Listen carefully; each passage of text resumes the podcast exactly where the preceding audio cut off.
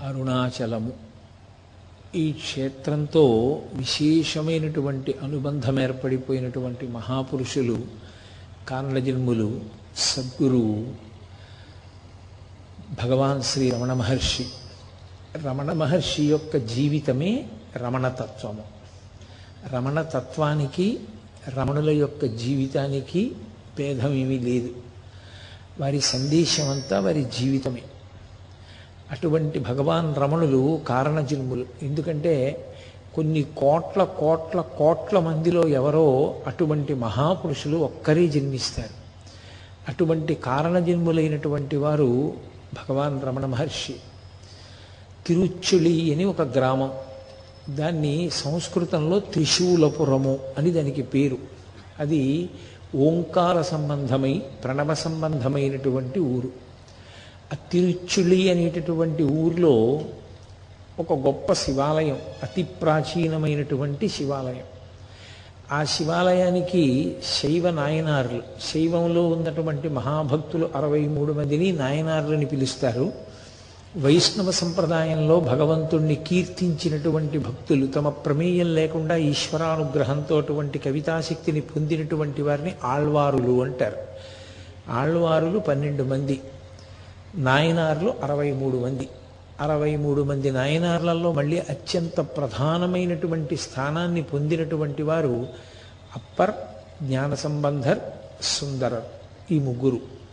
ఇందులో జ్ఞాన సంబంధర్ మినహా అప్పర్ సుందరర్ వీళ్ళిద్దరూ కూడా తిరుచుడి గ్రామానికి వచ్చి అక్కడ ఉండేటటువంటి భూమినాధీశ్వరుణ్ణి స్తోత్రం చేశారు.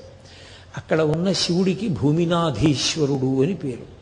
అమ్మవారికి సహాయాంబ అని పేరు. భూమినాధీశ్వరుడు అంటే ఇంకొక మాటలో చెప్పాలి అంటే కంచి ఏకాంబరేశ్వరుడు భూమికి నాథుడు క్షితిమూర్తి. పరమశివుని యొక్క అష్టమూర్తి తత్వంలో శర్వాయ నమః అని పిలుస్తాం. ఏది పుట్టినా భూమిలోంచే పుట్టాలి.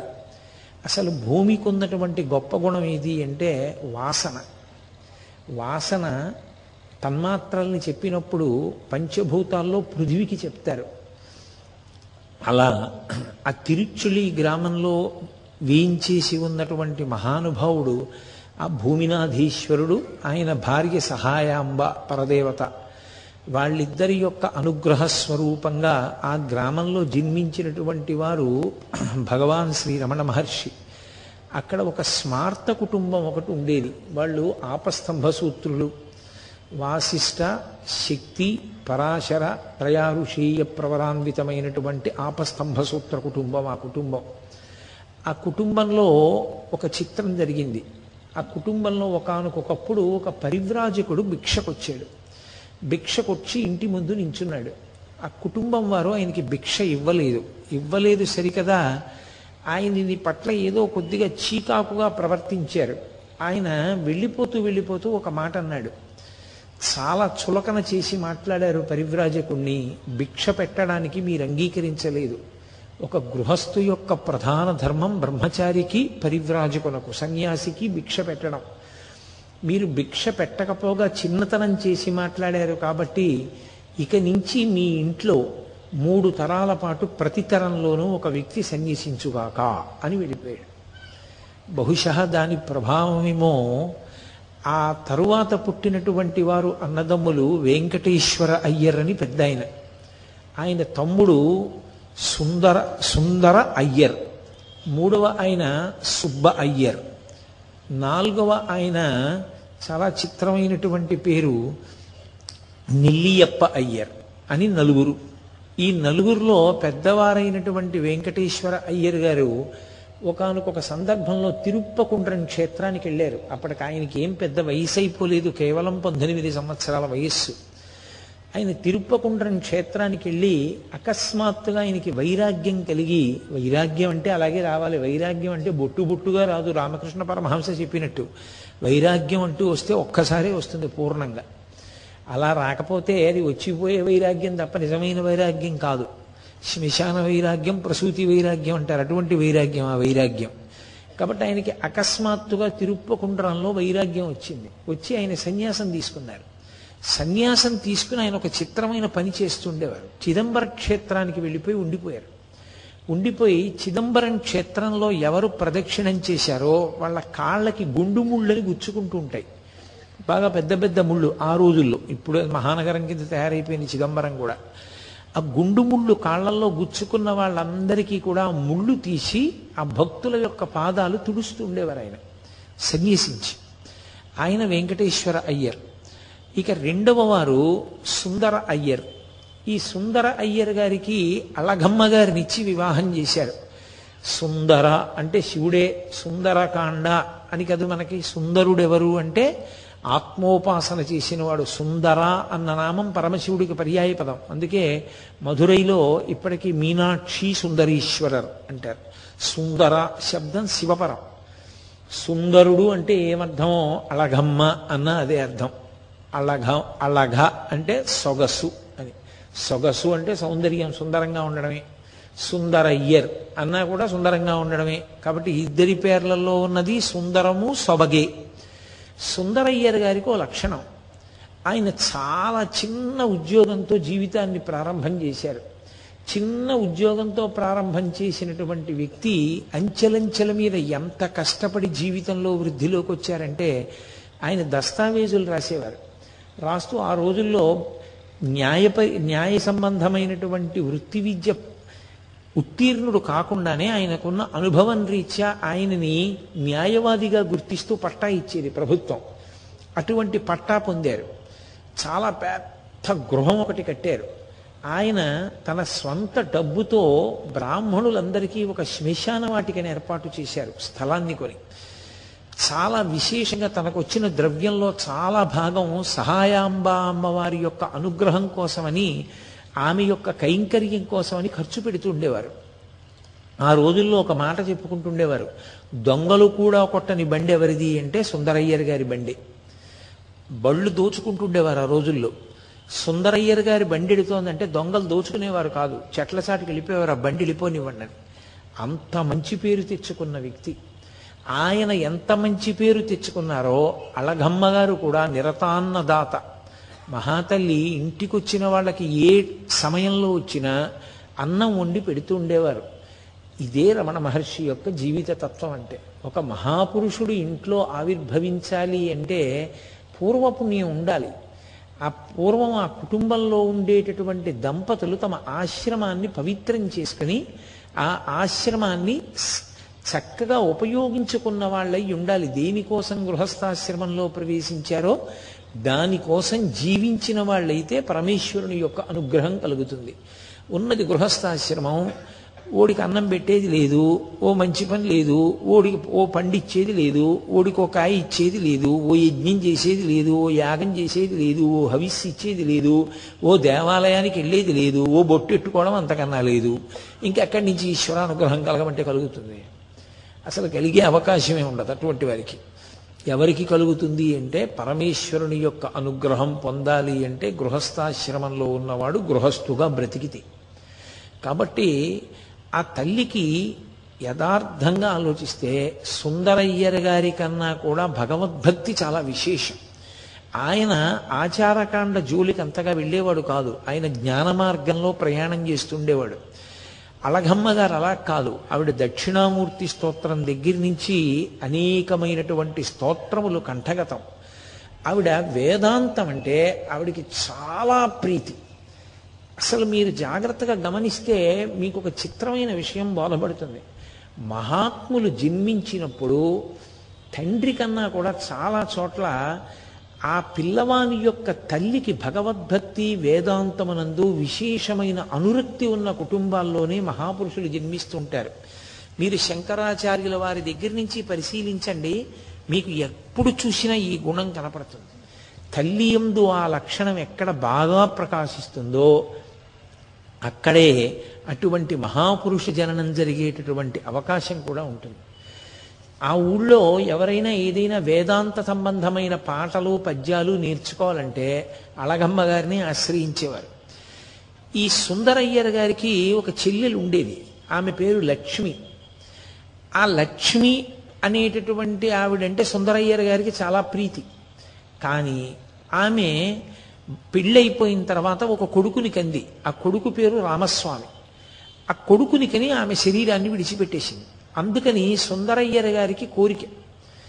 అరే నాకు ఒక కొడుకు ఉండి ఉంటే ఆ పిల్లవాడికి ఇచ్చి పెళ్ళి చేద్దును కదా నాకు ముందు ఒక కొడుకు పుట్టుంటే ఆ పిల్ల పుట్టడం కన్నా ముందే ఓ కొడుకు పుట్టుంటే నేను నాకు కూతురు పుట్టుంటే ఆ పిల్లవాడికి ఇచ్చి చేద్దును కదా ఎంత సంతోషంగా ఉండేది అని ఆయన అనుకుంటూ ఉండేవారు. కానీ పాపం ఎప్పుడూ కూడా ఆ పిల్లవాడు పుట్టి పెద్దవాడు అవుతున్నాడు కానీ ఈయన కడుపున కూతురు పుట్టలేదు. ముందు పిల్లవాడు పుట్టేశాడంటే ఆ- ఆ చెల్లెలి కొడుకు పుట్టేశాడు. ఈయనకి కూతురు పుట్టట్లేదు. మొట్టమొదట ఓ కూతురు పుట్టింది ఆయన సంతోషించారు. కానీ ఆమె ఎక్కువ కాలం ఉండలేదు. శరీరం వదిలేసింది ఆ పిల్ల. ఆ తర్వాత ఒక కొడుకు పుట్టాడు. ఆయనకి నాగస్వామి అని పేరు పెట్టుకున్నారు. ఎవరు? సుందరయ్యర్ గారు. మీరు పేర్లు మర్చిపోతూ ఉండకూడదు సుందరయ్యర్ గారు తన పెద్ద కొడుక్కి నాగస్వామి అని పేరు పెట్టుకున్నారు. రెండవసారి గర్భం ధరించింది అలగమ్మ గారు. ఈసారైనా ఆడపిల్ల పుడుతుందేమో? ఆడపిల్ల పుడితే ఆ ఆడపిల్లని తన మేనకోడలు తన చెల్లెలు కూతురికి ఇచ్చి తన చెల్లెలు కొడుక్కిచ్చి రామస్వామికి ఇచ్చి వివాహం చెయ్యాలి అని ఆయన కోరిక. అలగమ్మ గారు పురిటి నిప్పులు పడుతోంది. అలగమ్మ గారి అత్తగారు అంటే సుందరయ్యర్ గారి తల్లిగారు లక్ష్మీ అమ్మాళ్ ఆవిడ పేరు. లక్ష్మీ అమ్మాళ్ళు గారును ఒక కళ్ళు లేని ఆవిడ ఒక వృద్ధురాలు పురుడు పోస్తున్నారు ఈయన ఆశగా బయట ఎదురు చూస్తున్నారు. మంచి వార్త వస్తుందేమో అని. మంచి వార్త అంటే కొడుకున్నాడు కదా కూతురు పుడుతుందేమో ఆ చెల్లెలి కొడుక్కిచ్చి చెయ్యాలి. పాపం చెల్లెలు ఏ లోకంలో ఉందో సంతోషిస్తుంది మళ్ళీ సంబంధం ఏర్పడుతుందని. ఈ కళ్ళు లేని ఆవిడ బయటికి వచ్చి ఓ మాట అంది. కొడుకు పుట్టాడయా అంది. కొడుకు పుట్టాడయా అంటే లోకంలో అందరూ సంతోషిస్తారు. సుందరయ్యర్ గారు ఏడిచారు. ఆవిడంది ఎందుకు ఏడుస్తున్నావు అంది. ఈసారి కూతురు పుట్టలేదు. పుట్టిన కూతురు వెళ్ళిపోయింది. ఈసారైనా కూతురు పుడుతుందేమో మేనకో ఆ మేనల్లుడికి ఇద్దామంటే ఆ పిల్ల దక్కలేదు. ఆ మొట్టమొదట పుట్టిన పిల్ల. ఇప్పుడు ఆడపిల్ల పుట్టలేదు. మళ్ళీ మగపిల్లాడు పుట్టాడు. ఆ వచ్చి చెప్పిన ఆవిడ ఎవరు? కళ్ళు లేని ఆవిడే. ఆ కళ్ళు లేనావిడ వచ్చి చెప్తోంది ఎందుకయా అంత బాధపడతావు? అపారమైన తేజోమూర్తి కారణజన్ముడు మరొక పరమేశ్వరుడయా నీ కడుపున పుట్టినవాడు వెళ్ళి చూసుకో నీకు ఆ బాధ ఉండదు అంది. కళ్ళు లేనావిడ ఏం చూసింది ఎలా చూసింది ఆ పిల్లాన్ని అంటే బహుశా పుట్టిన పిల్లవాని యొక్క అపారమైనటువంటి తేజస్సు కన్నులు లేకపోయినా ఆ తల్లికి దర్శనమయ్యి ఉండి ఉండాలి అని మనం అనవలసి ఉంటుంది అంతే సరే ఆ పిల్లవాడిని చూశారు సంతోషించారు. తన పెద్దన్నగారు వెంకటస్వామి అయ్యర్ వారు సన్యసించారు కదా తిరుప్పకుండ్రం వెళ్ళి. అందుకని ఆ అన్నగారి పేరు ఉంచుకుందామని తమకి అత్యంత ప్రీతిపాత్రమైన దైవం వెంకటేశ్వర స్వామి. ఆ వెంకటేశ్వర స్వామి వారి పేరు ఉంచుకోవాలనేటటువంటి ప్రయత్నంలో ఆ పిల్లవాడికి వెంకటేశ్వర అని పేరు ఉంచారు. సరే ఆ పిల్లవాడు పుట్టినటువంటి సంవత్సరం ప్రమాదీనామ సంవత్సర మార్గశీర్ష బహుళపక్ష విధియ. పునర్వసు నక్షత్రం. రామచంద్ర ప్రభువు యొక్క నక్షత్రంలో పునర్వసు నక్షత్రంలో పుట్టాడు ఆ పిల్లాడు. సరే చాలా సంతోషించారు. ఆ తర్వాత మళ్ళీ ఇంకో కొడుకు పుట్టాడు. ఆ పిల్లవాడికి మొట్టమొదటి కొడుక్కి నాగస్వామి అని పెట్టారు. రెండోవాడికి వెంకటేశ్వరుడు మూడవవాడికి నాగసుందర స్వామి అని పెట్టారు. ఆఖర్న ఆడపిల్ల పుట్టింది. ఆ పిల్లకి అమ్మయ్యాని సంతోషించి అలమీలుమంగ అని పేరు పెట్టారు. అలమీలుమంగ అని మనం అంటాం కానీ అసలు నిజానికి అలర్మీల్మంగ అది. కాబట్టి అలమేలుమంగ అని పేరు ఉంచారు. నలుగురు సంతానం. ఇందులో నేను ప్రముఖంగా ప్రస్తావించినటువంటి వ్యక్తి వెంకటేశ్వరుడు. ఆయన గురించి మీతో నేను ప్రస్తావన చేశాను. ఈ పుట్టినటువంటి రెండో పిల్లాడు అపారమైనటువంటి దేహదారుఢ్యం. ఎంత దారుఢ్యం అంటే ఎప్పుడైనా ఎక్కడైనా ఆటలాడితే ఆ పిల్లవాడిదే బహుమానం.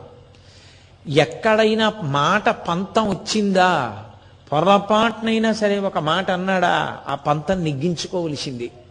అంత విశేషమైనటువంటి పంతం ఉన్నటువంటి పిల్లవాడు.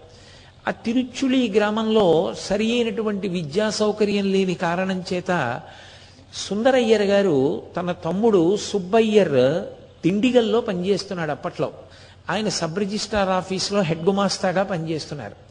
ఆ తిండిగల్లో పనిచేస్తున్నటువంటి తన సోదరుడైనటువంటి సుబ్బయ్యర్ గారి దగ్గరికి పంపించారు. పెద్ద కొడుకైనటువంటి నాగస్వామిని రెండవ కుమారుడైనటువంటి వెంకటేశ్వరుణ్ణి. మీరు పేర్లు జాగ్రత్తగానే పట్టుకోగలరు అనుకుంటున్నాను నేను. ఆ ఇద్దరు కొడుకులు పినతండ్రి గారైన సుబ్బయ్యర్ గారి దగ్గరికి వెళ్ళారు. వెళ్ళి అక్కడ చదువుకుంటున్నారు వాళ్ళు. చదువుకుంటున్న రోజుల్లో ఒక విచిత్రం జరిగింది.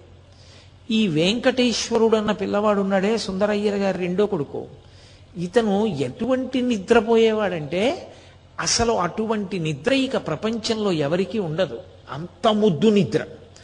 అతను నిద్ర లేచి ఉండగా ఆటలాడితే ప్రతి ఆటలోనూ గెలుస్తాడు. ఎవరినైనా కొట్టగలడు. అందుకని పిల్లలకు ఆయన అంటే చాలా కక్ష ఉండేది. ఈ కక్ష ఉన్న పిల్లలు ఏం చేసేవారంటే ఆయన నిద్రపోయినప్పుడు బాగా నిద్రపోయడం చూసి రెండు చేతులతో పట్టి పైకెత్తి నడిపించి తీసుకెడుతుండేవారు ఇంట్లోంచి నిశ్శబ్దంగా తీసుకెళ్ళిపోయి దూరంగా ఎక్కడో ఏ ఏటి ఒడ్డునో పడుకోబెట్టి అందరూ కర్రలు తీసుకొచ్చి కొట్టేసి చేతులతో గుద్దేసేవారు. ఒళ్ళంతా గిల్లేసేవారు. ఆయనకి తెలివి వచ్చేది కాదు. ఆయన్ని మళ్ళీ రెండు చంకల కింద చేతులు వేసి మళ్ళీ నడిపించుకుంటూ తీసుకొచ్చి ఇంట్లో పడుకోబెట్టేసేవాడు. ఆయన మరునాడు ఉదయం నిద్రలేచి యథాప్రకారంగా పాఠశాలకు వెళ్ళిపోయేవాడు. వెళ్ళిపోయి ఒంటి మీద ఎక్కడో ఆ గిల్లులు చూసుకుని ఏమిటి ఇవన్నీ అని అడిగితే పక్క పిల్లలు చెప్పేవారు నిన్నను మేమే నిన్ను గుద్దేశాన్ని తీసుకెళ్ళని.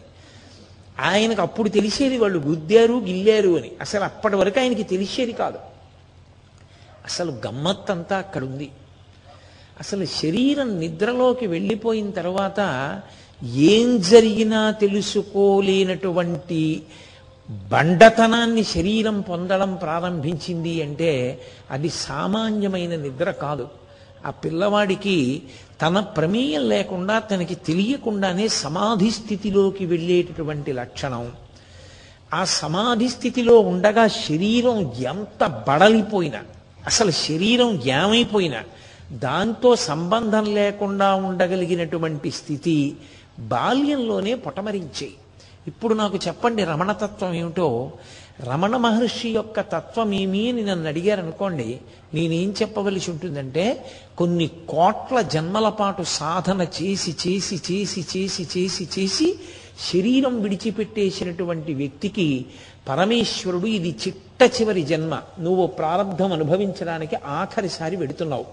అని నిర్ణయం చేసి పంపినప్పుడు ఆయన భవిష్యత్ జీవితాన్ని దృష్టిలో పెట్టుకుని ఆయనకు ఒక అపూర్వమైన శక్తిని కల్పించి పంపాడు. ఇది మీకు ప్రారంభంలో వినడానికి చాలా విచిత్రమైన విషయంలా అనిపిస్తుంది. అదేమిటి అంత కొట్టినా తెలివి రాకపోవడం ఏమిటి అని. ఎంత తెలివిరాని స్థితిలో ఉండేవారంటే ఆ సుబ్బయ్యర్ గారికి ఒక కొడుకు ఉండేవాడు. అతని పేరు శ్రీనివాస అయ్యర్. ఆ శ్రీనివాస అయ్యర్ పుట్టినరోజు జరిగింది ఒకప్పుడు. అన్నగారి కొడుకులు కదూ? నాగస్వామిని ఈ వెంకటేశ్వరుడును. వీళ్ళతో సమానంగా పెంచేది మహాతల్లి శేషయ్యర్ గారి భార్య. తన్న కొడుకు పుట్టినరోజు వచ్చింది. వాళ్ళు ఇతను తొందరగా పడుకునేవాడు వెంకటేశ్వరుడు. వాళ్ళు అన్నారు మేము చీకటి పడిందిరా దేవాలయానికి వెడతాం. వెళ్ళి దేవాలయంలో దర్శనం చేసుకుని భగవతికి నమస్కారం చేసుకుని వస్తాం. నువ్వు ఇంట్లో పడుకో మేము వచ్చి తలుపు కొట్టాక తలుపు తీయన్నారు. అలాగేనన్నాడు వాళ్ళు వెళ్ళిపోయారు గుడికి. ఈయన తలుపులన్నీ వేసేసుకుని పడుకుని నిద్రపోయాడు. ఎంతసేపు ఉంటారండి గుడికి వెళ్ళిన వాళ్ళు? ఓ గంటో గంటన్నరో గడిపారు వచ్చేసారు వచ్చి తలుపులు కొట్టారు. తీయలేదు. గోడలు ఎక్కారు కిటికీలు కొట్టారు పెద్ద పెద్ద దొంగలు తీసుకొచ్చారు దొంగలతో తలుపులు కొట్టారు. వీధిలో వాళ్ళందరూ వచ్చేసారు ఊళ్ళో వాళ్ళందరూ వచ్చేసారు పెద్ద పెద్ద కేకలేశారు డప్పులు కొట్టారు అరుపులు అరిచారు లేవలేదు. ఆఖరికి ఒక వ్యక్తి ఇంటి గోడ దూకి లోపలికి వెళ్ళాడు. లోపలికి వెళ్ళి ఈ పిల్లవాడు పడుకుని నిద్రపోతున్నటువంటి గది తలుపు తీయాలి. తాళం వేసుకున్నాడు బయట. వేసి పడుకున్నాడు. ఈ తాళం తీయడానికి లేస్తే కదూ ఎంత అరిచినా ఆ తలుపు సందులోంచి కర్ర పెట్టి కొట్టినా లేవట్లేదు. చాలామంది అనుకున్నారు ఆ ఊళ్ళో వాళ్ళు ఆ పిల్లాడికి ఏదో జరగరాని ప్రమాదం ఏదో జరిగిపోయింది అనుకున్నారు. మారు తాళం చెవులు తీసుకొచ్చారు. మొత్తం మీద ఏదో ఒక తాళం చెవికి ఆ తాళం ఊడింది. లోపలికి వెళ్ళారు ఈ పిల్లవాడు శుభ్రంగా ఊపిరి తీస్తున్నాడు పడుకున్నాడు. ఏమిటి వీడు లేవడు దొంగ నిద్రేమోనని అందరూ కలిసి కొట్టేశారు అందరూ కలిపి గిల్లేశారు. రక్కేశారు. ఎత్తి పడేశారు. వాడు నిద్ర లేవలేదు. వాడు ఎప్పుడో తనంత తాను తెలివి వచ్చింది ఆ పిల్లాడికి. వచ్చి వాడు అన్నాడు కొన్ని గంటలు అయిపోయిన తర్వాత ఎందుకున్నారు మీ అందరూ నా చుట్టూ? అని అడిగాడు. ఎందుకున్నారేమిట్రా నువ్వు నిద్రపోయావా? అసలు ఏమైపోయావురా? ఇది ఎక్కడ ప్రారంభం రా ఇంతమంది వచ్చి గోడ దూకి దొంగతాళంతో తలుపు తీసి మారుతాళంతో లోపలికొచ్చి కొట్టి గిల్లి రక్కి చేసిన నిద్ర లేవా ఏమిట్రా నీకు నిద్ర అని అడిగారు. ఆయన అన్నాడు నాకు అలాగే నిద్ర పట్టేస్తుంది. నాకు తెలియదు పడుకుంటే అలాగే నిద్ర పడుతుంది అన్నాడు. అంటే నిద్రలో నడిచే అలవాటు కాదు. ఆయన నిద్రలో తీసుకెళ్ళి కొట్టేస్తుండేవారు స్నేహితుడు అంత నిద్రపోయేవాడు. అది సామాన్యంగా ఎవరికీ లోకంలో అలా నిద్రపడుతుంది అని చెప్పడం సాధ్యమయ్యే విషయం కాదు. ఆయన శరీరం సమాధిలోకి వెళ్ళిపోయినప్పుడు ఆ శరీరానికి ఏమైపోయినా సరే తెలియని తత్వం ప్రారంభమునందే అంకురించింది. అసలు ఆ స్థితికి వెళ్ళడం మాట దేవుడెరుగు. ధ్యానం చేసుకునేటప్పుడు మీ పంచేంద్రియములు మనస్సు కలిపి మీరు దేన్ని ధ్యానం చేస్తున్నారో దాని మీద కొద్దిసేపు నిలబెట్టడం సాధ్యం కాదు. కొద్దిసేపు అంటే నిమిషాలు అనుకోకండి. కొన్ని సెకండ్లు నిలబెట్టడం సాధ్యం కాదు. ఏదో భగవంతుని యొక్క పాదముల వంక చూసి ఆయన పాదముల మీద దృష్టి నిలబెట్టి ధ్యానం చేద్దామంటే రెండు మూడు క్షణాల్లో మనసు వెంటనే జారిపోయి ఇంకొక వైపుకి వెళ్ళిపోతుంది.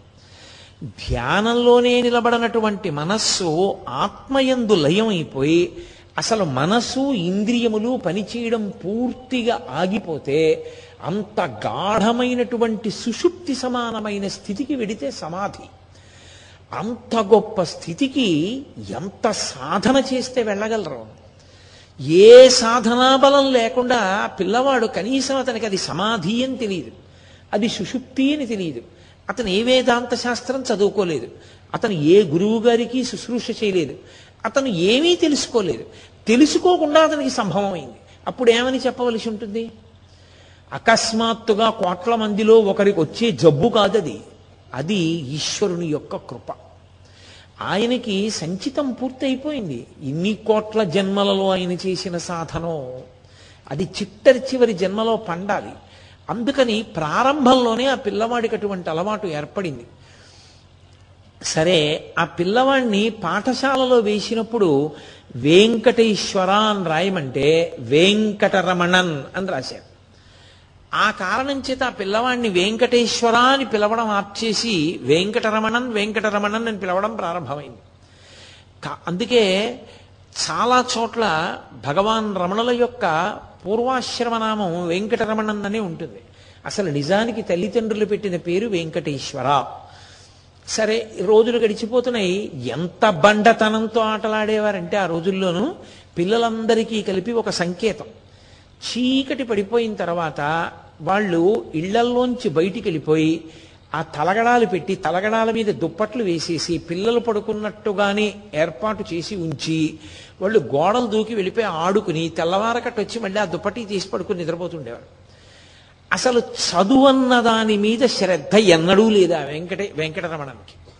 చదువుకుందామన్న తాపత్రయం కానీ చదువుకోవాలన్న జిజ్ఞాస కానీ ఆయనకి లేనే లేవు. కానీ ఆయన గొప్పతనం ఏమిటంటే ఆయన ఏకసంతాగ్రాహి.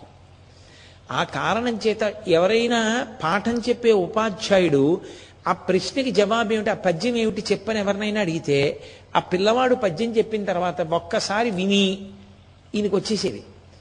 ఈయన నువ్వు చెప్పు అంటే యథాతథంగా చెప్పేసేవారు చెప్పేసి బయటికి వెళ్ళగానే తరగతి గదిలోంచి దాన్ని తుమ్మేసినట్టుగా విడిచిపెట్టేసి వెళ్ళిపోయేవారు మళ్ళీ ఆటలే తప్ప పుస్తకం తీసింది లేదు చదువుకున్నది లేదు. పేసవుదామన్న ధోరణి అసలే లేదు. కాలం గడిచిపోతోంది అలాగా.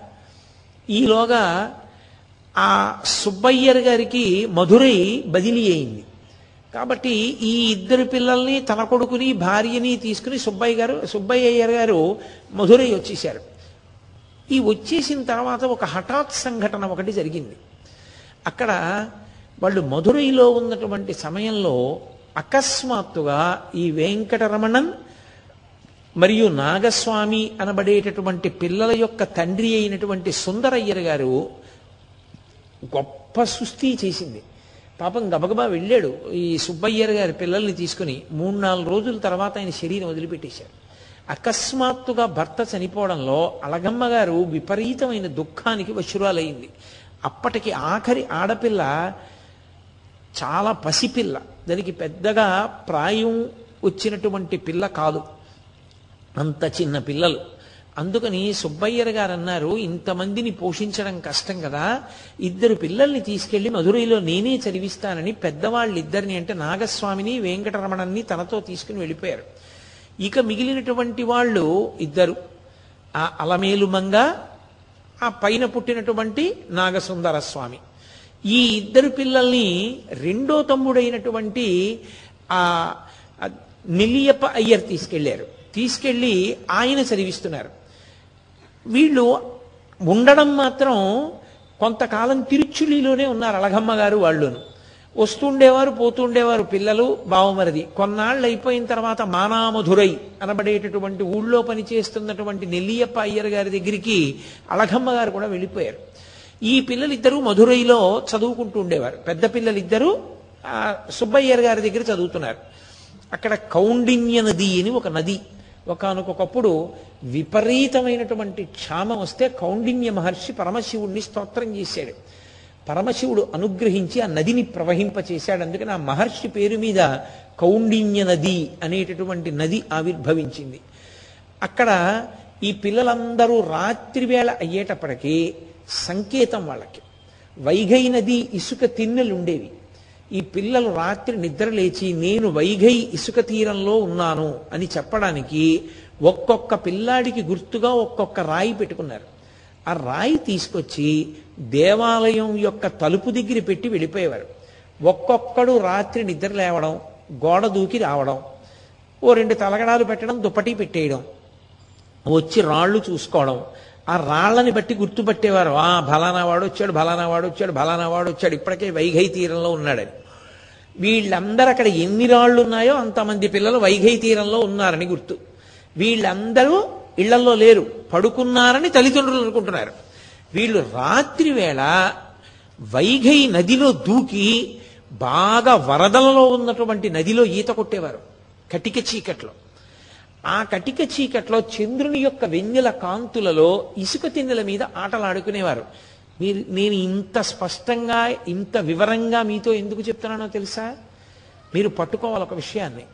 వీటన్నిటికీ కూడా ప్రధాన పాత్ర ఎవరు అంటే ఈ వెంకటరమణంది. అంటే ఆ పిల్లవాడికి అసలు భగవత్ సంబంధం ఏమైనా ఉందా ఎక్కడైనా? అతను పెరిగి పెద్దవాడవుతున్నప్పుడు. ఎక్కడా అసలు భగవత్ సంబంధం అన్న మాటే లేదు ఆ పిల్లాడికి. ఏదో నియమంగా అతనికి గర్భాష్టమంలో చేశారు ఉపనయనం. గర్భాష్టమంలో ఉపనయనం చేశారని నియమంగా సంధ్యావందనం చేశాడు ప్రతి పూట సహస్ర గాయత్రి చేశాడు అలా ఏం లేదు. అతని అనురక్తి చదువు మీద కూడా లేదు. అతని అనురక్తి ఉపాధ్యాయుల్ని గౌరవిద్దాం అటువంటి దాని మీద కూడా లేదు. అతని అనురక్తి అంతా ఆటలే. అప్పటికి కాలం సంతోషంగా గడిచిపోతే చాలు. భవిష్యత్తులో పరీక్ష తప్పితే జీవితం ఏమైపోతుంది? అవతల తండ్రి గారు లేరు. అదేం లేదు. ఆడుకుంటూ ఉండేవాడు. ఇంత కర్తవ్యతానిష్ట లేనటువంటి వ్యక్తి యావత్ ప్రపంచం విస్తుపోయేటటువంటి ఒక మహాయోగి అవుతాడని ఎవరైనా అనుకోగలరా? ఏ కారణం చేత అయ్యాడు అని నిర్ధారించవలసి ఉంటుంది. ఒక్కటే. నేను మళ్ళీ మళ్ళీ చెప్తున్నాను. పునర్జన్మ సిద్ధాంతానికి ఆయువు పట్టు ఎక్కడుంది అంటే సనాతన ధర్మమునందే. పునర్జన్మ సిద్ధాంతాన్ని సనాతన ధర్మంలో అంగీకరిస్తాం కాబట్టే మళ్ళీ పుడతామన్న విషయాన్ని అంగీకరిస్తాం కాబట్టే బొట్టు పెట్టుకుంటాం. బొట్టు పెట్టుకున్నాడు అంటే గుర్తు ఏమిటంటే ఆయన సనాతన ధర్మమును అంగీకరించాడు అని. సనాతన ధర్మమును అంగీకరించని వాడు అని గుర్తు ఏమిటంటే ముఖాన బొట్టు ఉండదు. ముఖాన బొట్టు లేదు అంటే అతనికి సనాతన ధర్మంతో సంబంధం లేనివాడు అని గుర్తు. పునర్జన్మ ఉన్నది అంటే భయభక్తులు ఉంటాయి ఇక్కడ చేసిన తప్పులకి నువ్వు వచ్చే జన్మలో అనుభవించవలసి ఉంటుంది. జాగ్రత్తగా ఉంటాడు. అరే మన ఇష్టం వచ్చినట్లు ప్రవర్తిస్తే వచ్చే జన్మలో మళ్ళీ కష్టాన్ని అనుభవించవలసి ఉంటుంది. కాబట్టి వేదం ఎలా చెప్పిందో అలా బ్రతుకుదాం అనుకుంటాడు. కాబట్టి ఈ పిల్లవాడు ఎంతసేపు ఆటలాడుకుంటూ గడిపేటటువంటి మనస్తత్వం ఉన్నటువంటి వ్యక్తి అది కూడా చాలా చిత్ర విచిత్రంగా రాత్రి వేళ ఇంత తెంపరితనంతో ఆటలాడేవారు. అటువంటి పిల్లవాడి జీవితంలో ఒక ఆశ్చర్యకరమైన సందర్భం కలిగింది. ఒక రోజున ఆయన పాఠశాలకు వెళ్ళిపోతున్నాడు. పాఠశాలకు వెళ్ళిపోతుంటే ఒక ఆయన ఎదురొచ్చాడు. ఆయన పేరు రామస్వామి అయ్యర్. ఈ పిల్లవాడు ఆయనకి నమస్కారం చేశానాడు ఎక్కడి నుంచి వస్తున్నారని అడిగాడు. అరుణాచలం నుంచి వస్తున్నాను అన్నారు. ఆ పిల్లవాడు అంతకుముందు అరుణాచలం అన్న పేరు వినలేదు అని మీరు అనుకుంటే పొరపాటు. ఆయనకి తెలుసు అరుణాచలం గురించి. అరుణాచలం అని ఒక క్షేత్రం ఉందని అరుణాచల క్షేత్రంలో పరమేశ్వరుడు నాలుగు రూపాలతో ఉన్నాడని ఒకటి కొండగా రెండు లోపల ఉన్న సిద్ధపురుషుడిగా మూడు అక్కడ ఉన్నటువంటి అరుణాచలీశ్వరుడు అనబడేటటువంటి పేరుతో ఉన్నటువంటి శివలింగంగా. నాలుగు అక్కడే ఉన్నటువంటి అగ్నిలింగంగా. నాలుగుగా ఉన్నాడు అన్న విషయం ఆయనకి స్పష్టంగా తెలుసు.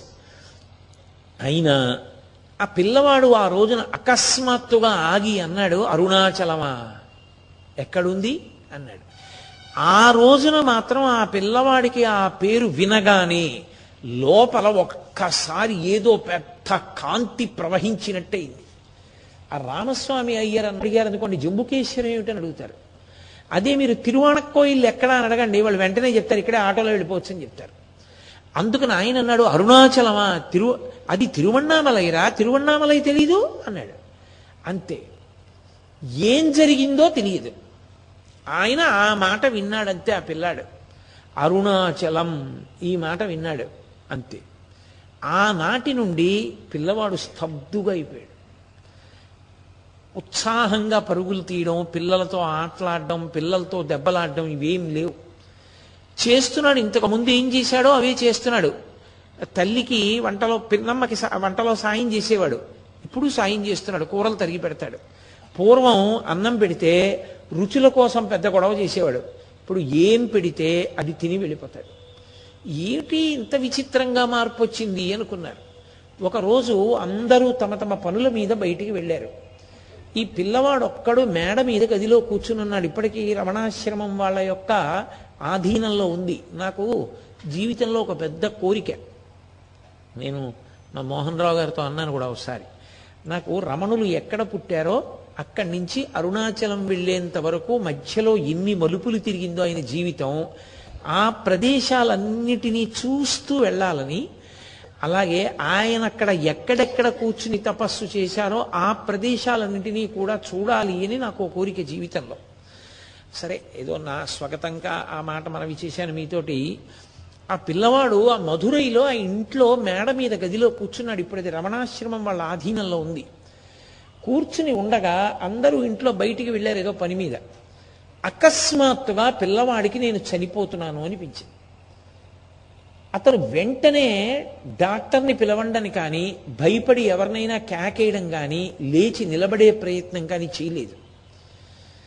చచ్చిపోవడం అంటే ఏంటి? అసలు ఏం జరుగుతుంది? చూడాలనుకున్నాడు. చూడాలనుకుని పరిశీలనం మొదలుపెట్టాడు. ఎవరు పరిశీలిస్తారు? ఈ కంట్లో కుంకుడు పులుసు పడింది ఈ కన్ను చూడలేకపోతోందని చూస్తున్నది మీకు కనపడుతుందా? రే ఈ కంట్లో పులుసు పడిందిరా ఈ కన్ను చూడలేకపోతోంది కాసేపు ఇది ఇలా మూసుంచు. ఈ కన్నుతో చూడు. అని లోపల నుంచి మీకు చెప్తున్నది మీకు కనపడుతుందా? అది చూస్తోంది రమణుల విషయంలో కూడా. ఏమిటి శరీరం చచ్చిపోవడం అంటే అసలు? కానీ చచ్చిపోని ఏమవుతుందో చూద్దాం అసలు చావు అంటే ఏమిటో చూద్దామని కాళ్ళు చాపుకుని గోడ కానుకుని కూర్చున్నారు ఆయన. చచ్చిపోయేటటువంటి వ్యక్తికి ఎలా జరుగుతుందో అలాగే పెదవులు మూసుకుపోయి పళ్ళు బిగుసుకుపోయి. బిగుసుకుపోయి రక్త ప్రసారం ఆగిపోయింది. గుండె కొట్టుకోవడం నిలబడిపోయింది. శరీరం కాష్టంలా బిగుసుకుంది. అహంస్ఫురణము మాత్రం ఆగలేదు. నేను నేను అన్న భావన మాత్రం అలా ఉండిపోయింది. ఆ ఇదిగో ఈ శరీరం చచ్చిపోయింది. దీనికి రక్త ప్రసారం ఆగిపోయింది. ఇది కొయ్యబారిపోయింది. దీనికి పెదవులు నల్లపడిపోయి బిగుసుకుపోయి దీని పళ్ళు గిటకరించుకుపోయి ఇది చనిపోయింది. కాసేపు ఆగి ఎవరో ఒకళ్ళు పైకి వస్తారు ఈ గదిలోకి. వీడు చనిపోయాడంటారు. దీన్ని కట్టకట్టి కొత్త చాపలో పెట్టి కర్రలకి కట్టి తీసుకెళ్ళిపోతారు. దీన్ని కాల్చేస్తారు. మరి ఇది వెళ్ళిపోతోంది. నేను నాకేం అవలేదు. అంటే చనిపోయేది శరీరము తప్ప నేను కాదు. అసలు నేను అహంస్ఫురణ. నేనన్న నేను అసలు నేను. ఇది అసలు నేను కాదు. ఈ నేనుకి మరణం ఉంది. లో నేనుకు మరణం లేదు. అది శాశ్వతము అనుకున్నాడు. అంతే. మళ్ళీ ఆ పిల్లవాళ్ళలో చలనం వచ్చింది. ఆ క్షణమే ఆ వెంకటరమణం యొక్క జీవితంలో అల్లరి చిల్లరగా తిరిగినటువంటి ఆఖరి క్షణం. ఇక ఆ తర్వాత ఇక ఆయన అసలు మాట్లాడలేదు ఎవరితో ఎక్కువ. ఎప్పుడు కూర్చుని పద్మాసనం వేసుకుని అలా ధ్యానంలో ఉంటూ ఉండేవారు. తరగతి గదికి వెళ్ళినా కూడా ఉపాధ్యాయులు పాఠం చెప్తున్నా కూడా ఆయనకి తలకెక్కేది కాదు. ఎప్పుడు ధ్యానం చేసుకుంటూ ఆ అహంస్ఫురణ ఎందు అణిగిపోదామా అని ఉండేది. బాహ్యంతో సంబంధం తెగిపోవాలని ఉండేది. అలా ఉండకుండా పది మందితో కలిసే ప్రయత్నం చేస్తే ఒళ్ళు మంటలు వచ్చేవి ఆయనకి. ఆ మంటలు రావడంలో వెళ్ళిపోయి కూర్చుని తనలో తానే రమిస్తూ అలా అంతర్ముఖత్వాన్ని పొంది పద్మాసనం వేసుకుని లోనున్నటువంటి అహంస్ఫురణము అసలైన నేను ఎక్కడుందో అన్నీ ఎక్కడి నుంచి పుడుతున్నాయో. ఇప్పుడు నేను ఈ ఉపన్యాసం చెప్తున్నప్పుడు ఆలోచన ఎక్కడి నుంచి పుడుతోందో ఆ పుట్టుక స్థానమునందు ఆయన కలిసిపోయేవారు. కలిసిపోయి శరీరాన్ని నుంచి విడిపోయేవాడు. విడిపోయి అలా ఉండిపోయేవాడు. అందులో తలలో తాను రమిస్తూ అలా కూర్చుని ఉండిపోయేవాడు. సహజంగా ఒక పిల్లవాడు అలా ఉండడం మొదలు పెడితే ఇంట్లో వాళ్ళందరికీ పిచ్చేళ్ళ కనపడతాడు. నేను మొన్ననే చెప్పాను కదా మనకు అర్థం కానివన్నీ అవతలవి పిచ్చే. కాబట్టి తల్లి అవతల పిన్నికి పినతండ్రికి నచ్చలేదు. అన్నగారికి నచ్చలేదు. అప్పటికే ఆ పిల్లవాడికి నాగస్వామికి పెళ్ళి చేశారు జానకీ అమ్మాళ్ళన్న పిల్లతోటి. చదువు పూర్తయితే ఉద్యోగం వస్తే ఆ పిల్ల కాపరానికి రావాలి ఇంకా. తండ్రి లేడు. ఏదో వృద్ధిలోకి రావాలని పాపం ఆ నాగస్వామి కష్టపడుతున్నాడు.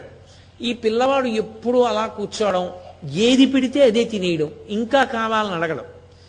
ఏమీ వేయకపోతే లేచిపోతాడు. ఇంకా వేసేస్తే తినేస్తాడు. ఎవరైనా పలకరిస్తే మాట్లాడడం. ఏ ఆటలకి వెళ్ళడు. ఎవ్వరితోనూ కలవడం. ఎప్పుడు ఏకాంతంలో పద్మాసనం వేసుకుని రమిస్తూ ఉంటాడు. ఇది చూసి ఇంట్లో ఈసడింపులు ప్రారంభమయ్యాయి. ఇది అన్నం పెడుతుందా? గుడ్డ పెడుతుందా? ఎందుకు వచ్చిన ధ్యానాలు ఎందుకు వచ్చిన భక్తి. ఈ వయసులోనా? చదువుకోవలసిన వయసులో అవతల తండ్రి లేడా? పెద్దవాడు ఎలా చదువుకుంటున్నాడు? ఏ మాయరోగమా? చదువుకోలేవు అని పెద్దవాళ్ళందరూ కూడా నింద చేయడం మొదలుపెట్టారు. ఎక్కడికి వెళ్ళినా ఏమైంది వీడికి? ఏంటి? అలా ఉంటున్నాడేమిటి అని అడగడం మొదలుపెట్టారు. ఒక రోజున ఆ పిల్లవాడు మేడ మీద గదిలో కూర్చుని ఉన్నాడు. ఆయన సరిగ్గా ఇంగ్లీష్ గ్రామర్ పాఠం చదవలేదు అని చెప్పి ఆ ఉపాధ్యాయుడు మూడు మాటలు దాన్ని వ్రాయమన్నాడు. అతి కష్టం మీద ఒక మాట రాశారు. లోపల నుంచి ఒక ప్రశ్న వస్తోంది. ఇందుకొరక కాలాన్ని ఇలా ఉపయోగించడానికా నువ్వు ఉన్నది ఇలాగా నువ్వు ఉపయోగించవలసింది. నీలో నువ్వు రమించవలసిన వాడివి. ఎందుకు వచ్చింది ఈ మూడు మాటలు రాయడం ఇవన్నీ ఏమిటి కలిసి వస్తుంది దీనివల్ల? అది బలవంతంగా ఎలాగో అలా రెండో మాట రాస్తూ ఉంటే ధ్యానంలోకి జారిపోతోంది మనసు. మెల్లిగా కూడ తీసుకుని రెండో మాట రాశారు.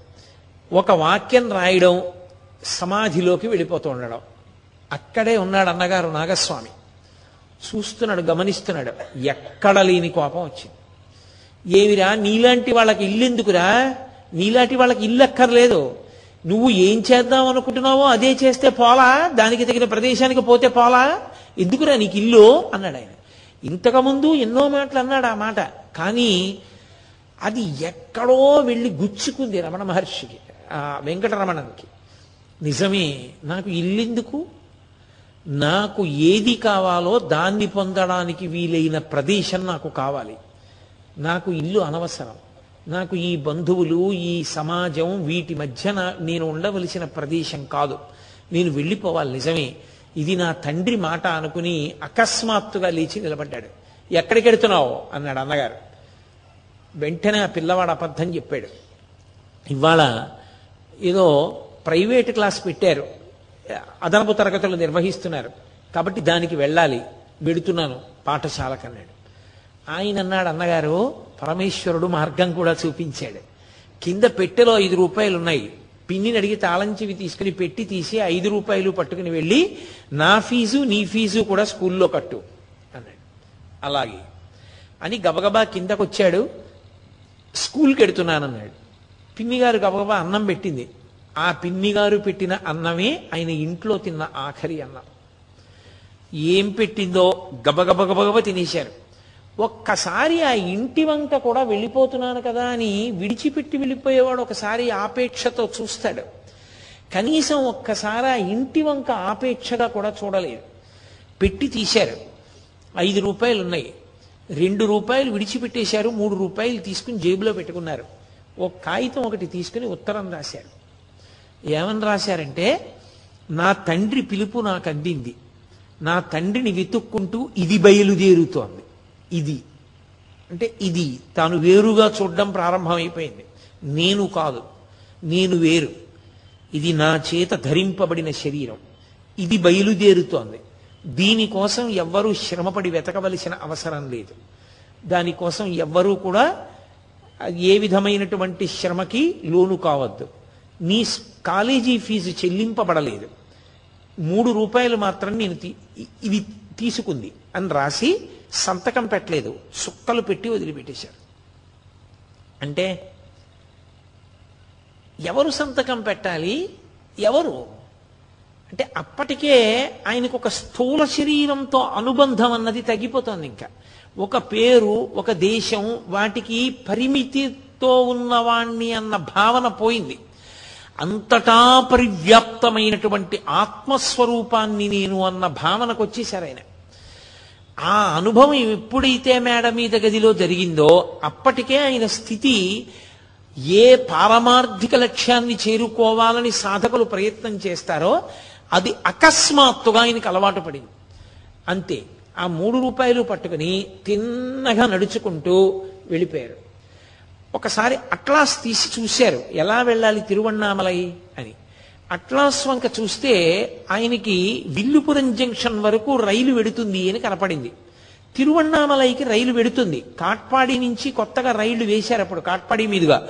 కానీ అప్పటికి ఇంకా రైల్వే టైం టేబుల్లోకి అట్లాస్లోకి చేరలేదు ఆ లైన్. అందుకని ఆయనకి తెలియదు ట్రైన్ వెడుతుందన్న విషయం. తెలియక నేను విల్లుపురం జంక్షన్ వరకు వెళ్ళాలనుకుని రైల్వే స్టేషన్కి వెళ్ళిపోయారు. ఆయన వెళ్ళేసరికి ప్రతిరోజు తొందరగా వచ్చే రైలు ఆ రోజు ఆలస్యంగా వచ్చింది. ఆ రోజు రైలు కానీ ఆలస్యంగా వచ్చి ఉండి ఉండకపోతే తన ఇంట్లో వాళ్ళు తన్ని పట్టేసుకుని ఉండేవారు. ఆలస్యంగా రైలు వచ్చింది. విల్లుపురంకి టికెట్ కావాలి అని అడిగారు. అదొక్కటే మాట. టికెట్ ఇచ్చాడు. ఆ మిగిలిన డబ్బులు తీసి జేబులో వేసుకున్నారు. రైలు ఎక్కి కూర్చుని పద్మాసనం వేసుకున్నారు. రైలు బయలుదేరింది. వైఘయి నది కనపడుతోంది. ఆ తరువాత ఆయన పెరియ పురాణం పుస్తకం చదివి ఎప్పుడు ఎప్పుడూ మధురై దేవాలయంలోకి వెళ్ళి కూర్చుంటుండేవారు. ఆటలన్నీ మానేసి. ఎప్పుడు నాయనార్ల వంక చూస్తూ ఉండేవారు. ఎప్పుడు నన్ను నాయనార్లలా తయారు చేస్తామని ఏడుస్తూ ఉండేవారు. కళ్ళ నీరు కారుస్తూ. దేవాలయం వంక చూడలేదు. ఊరి వంక చూడలేదు. తను ఆడుకున్న ఆట స్థలాల వంక చూడలేదు. వైఘై నది వంక చూడలేదు. రైలు ఎక్కుతూనే పద్మాసనం వేసుకుని ధ్యానంలోకి వెళ్ళిపోయి సమాధి స్థితిలోకి వెళ్ళిపోయి కూర్చున్నారు. అదే పెట్టెలోకి ఒక మౌల్వి కూడా ఎక్కాడు. ఆయన భగవత్ సంబంధమైనటువంటి విషయాల్ని ఆ రైలు పెట్టెలో ఉన్నటువంటి వాళ్ళందరికీ వర్ణించి చెప్తున్నాడు. అందరూ ఎంతో కుతూహలంగా ఇన్ని ప్రశ్నలు వేస్తూ వింటున్నారు. ఈ పిల్లవాడొక్కడిలోని ఏ ప్రతిస్పందన లేదు. రైల్వే స్టేషన్లు వస్తున్నాయి అమ్మే తినుబండారాలు అమ్ముతున్నారు తినేవాళ్ళు తింటున్నారు. అరిచేవాళ్ళు అరుస్తున్నారు దిగేవాళ్ళు దిగుతున్నారు ఎక్కేవాళ్ళు ఎక్కుతున్నారు తగిలేవాళ్ళు తగులుతున్నారు. కానీ ఆ పిల్లవాడు మాత్రం పద్మాసనం వేసుకుని కూర్చున్నవాడు కూర్చున్నట్టే సమాధి స్థితిలోకి జారిపోయి ఉన్నాడు. చాలాసేపు అయిపోయింది. బహిర్ముఖుడు కాడు. చూసి చూసి చూసి చూసి ఆ మౌల్వి అన్నాడు ఇంతమంది నాట్లో మాట్లాడుతున్నారు. ఈ పిల్లవాడు ఒక్కడే మాట్లాడటం లేదు. ఈ పిల్లవాడు సమాధిలో ఉన్నాడని తట్టి లేపాడు. ఆయన బహిర్ముఖులయ్యారు. ఎక్కడికి వెడుతున్నావు? అని అడిగారు. విల్లుపురం జంక్షన్కి అన్నారు. ఎందుకు అన్నారు. తిరువన్నామలై వెళ్ళడానికి అన్నారు. అంటే ఆ మౌల్వి పరమేశ్వర స్వరూపం. ఆయన అన్నాడు అయ్య పిచ్చివాడా తిరువన్నామలై వెళ్ళడానికి విల్లుపురం జంక్షన్ దిగడం ఎందుకయా నేను తిరుక్కోయిలూరు వరకు వెడుతున్నాను. ఆ తర్వాత స్టేషనే తిరువన్నామలై నువ్వు తిరుక్కోయిలూరుకి టికెట్ తీసుకోవలసింది. నువ్వు మళ్ళీ ఎందుకు విల్లుపురం వరకు తీసుకున్నావు? అన్నారు. నాకు తెలియదు ఈ విషయం. అన్నారంతే. అందరూ రైలు ఎక్కిన దగ్గర నుంచి అన్ని తింటున్నారు. ఈ పిల్లవాడు మాత్రం ఏమీ తినలేదు. ఒక అర్ధన ఇచ్చి చీకటి పడుతుండగా రెండు బేరికాయలు కొనుక్కున్నారు. కొనుక్కుని అది కూడా ఓ బేరికాయ కొరికారంతే. ఆయనకి ఆకలి తీరిపోయినట్టు అనిపించింది. ఇది సాధారణంగా సమాధి స్థితిలోకి తరచుగా ప్రవేశించేటటువంటి వ్యక్తులకు ఉండేటటువంటి లక్షణం. వాళ్ళు బహిర్ముఖులైనప్పుడు పిచ్చి ఆకలేసేసినట్లుగా ఉంటుంది వాళ్ళకి. వాళ్ళు నిజంగా భోజనానికి కూర్చుంటే వాళ్ళు తినవలసి వస్తే వాళ్ళు నిజంగా రెండు పిడచలు తిందామనుకునే వేళటికి మళ్ళీ జారిపోతుంటుంది సమాధిలోకి.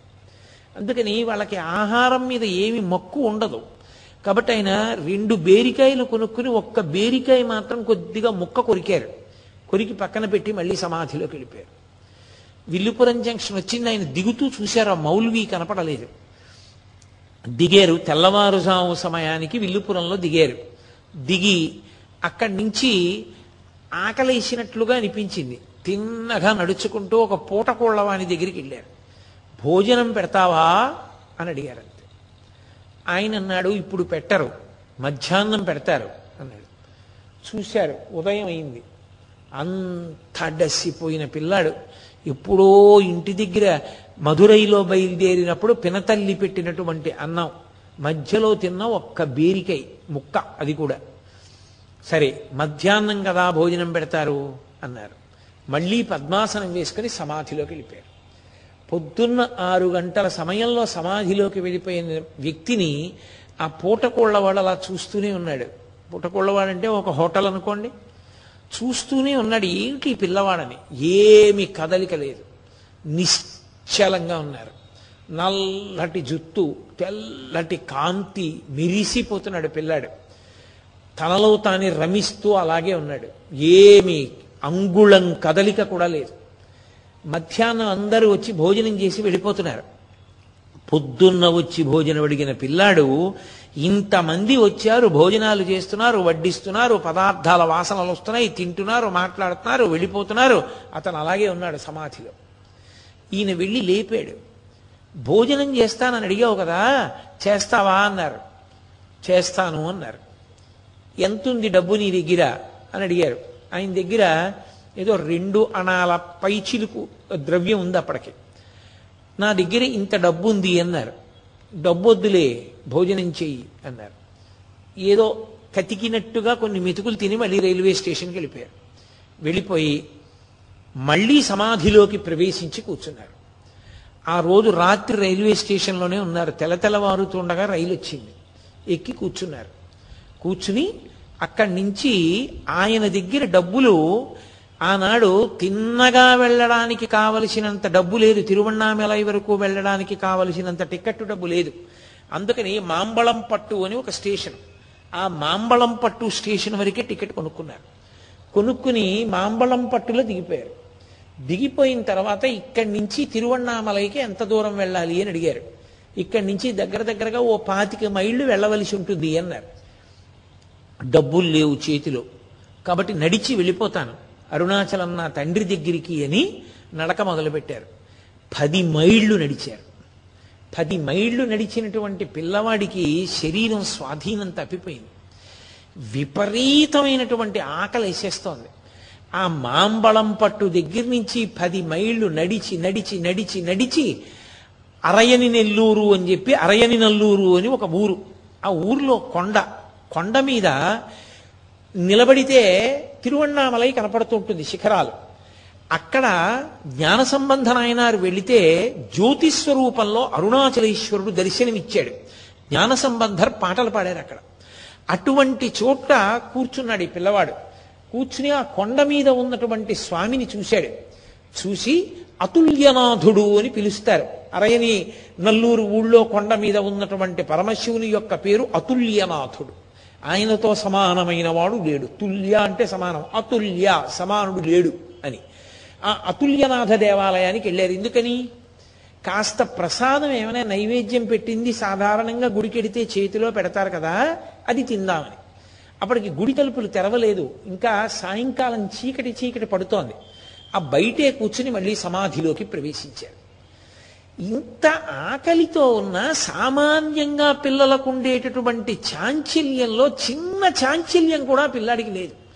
అవకాశం దొరికిందా సమాధిలోకి వెళ్ళిపోవడమే. మళ్ళీ సమాధిలోకి వెళ్ళిపోయారు. కాసేపటికి అర్చకుడు వచ్చాడు.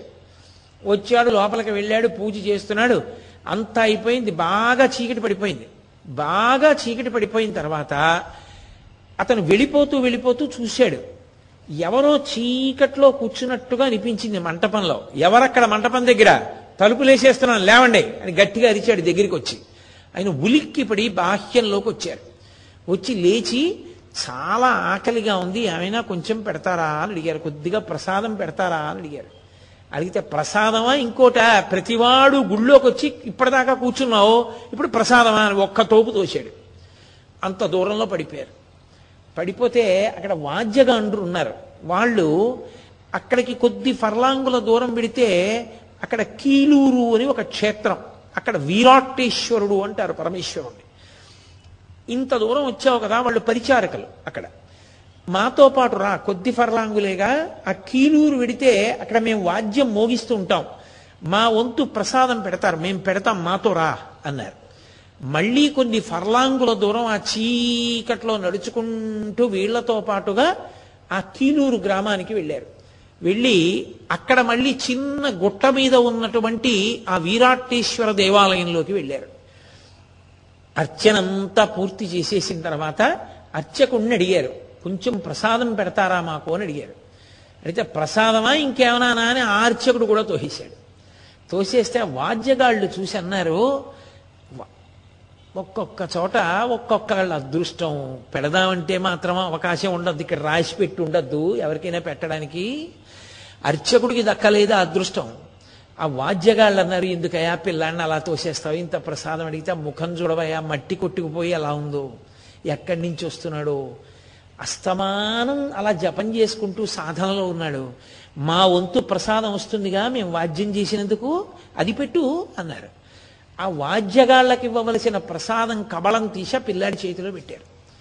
అప్పటికి చాలాసేపు అయిపోయింది మంచినీళ్ళు కూడా తాగి. ఇది నోట్లో పెట్టుకుని తింటే వెక్కిళ్ళు వస్తాయేమో పొలమారుతుందేమో ఊళ్ళోకి వెళ్ళి ఇక్కడే బ్రాహ్మణ వీధి ఉంది ఆ బ్రాహ్మణ వీధిలో మంచినీళ్ళు అడిగి ఈ ప్రసాదం తినవయా అన్నారు.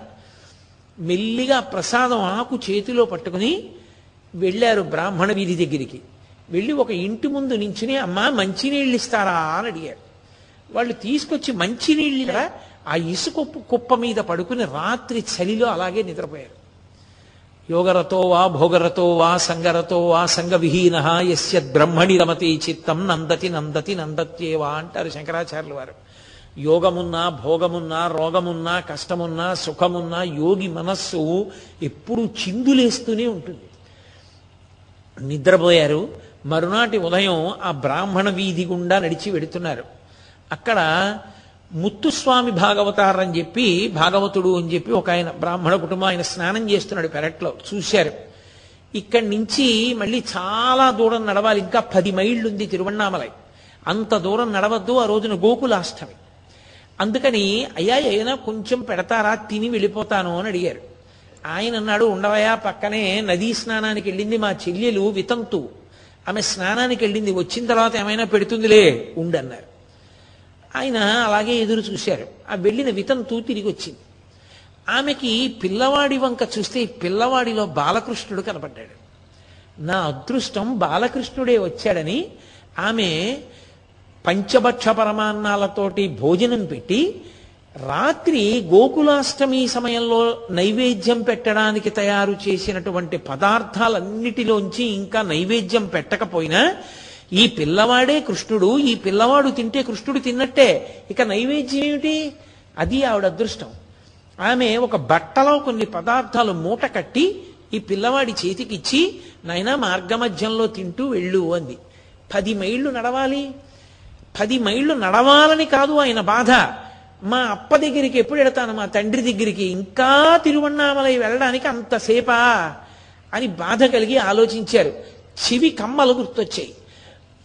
ఆయనకి బంగారు చెవిపోగులు ఉన్నాయి సంప్రదాయాన్ని బట్టి ఉపనయనం చేసినప్పుడు చెవిపోగులు పెడతారు.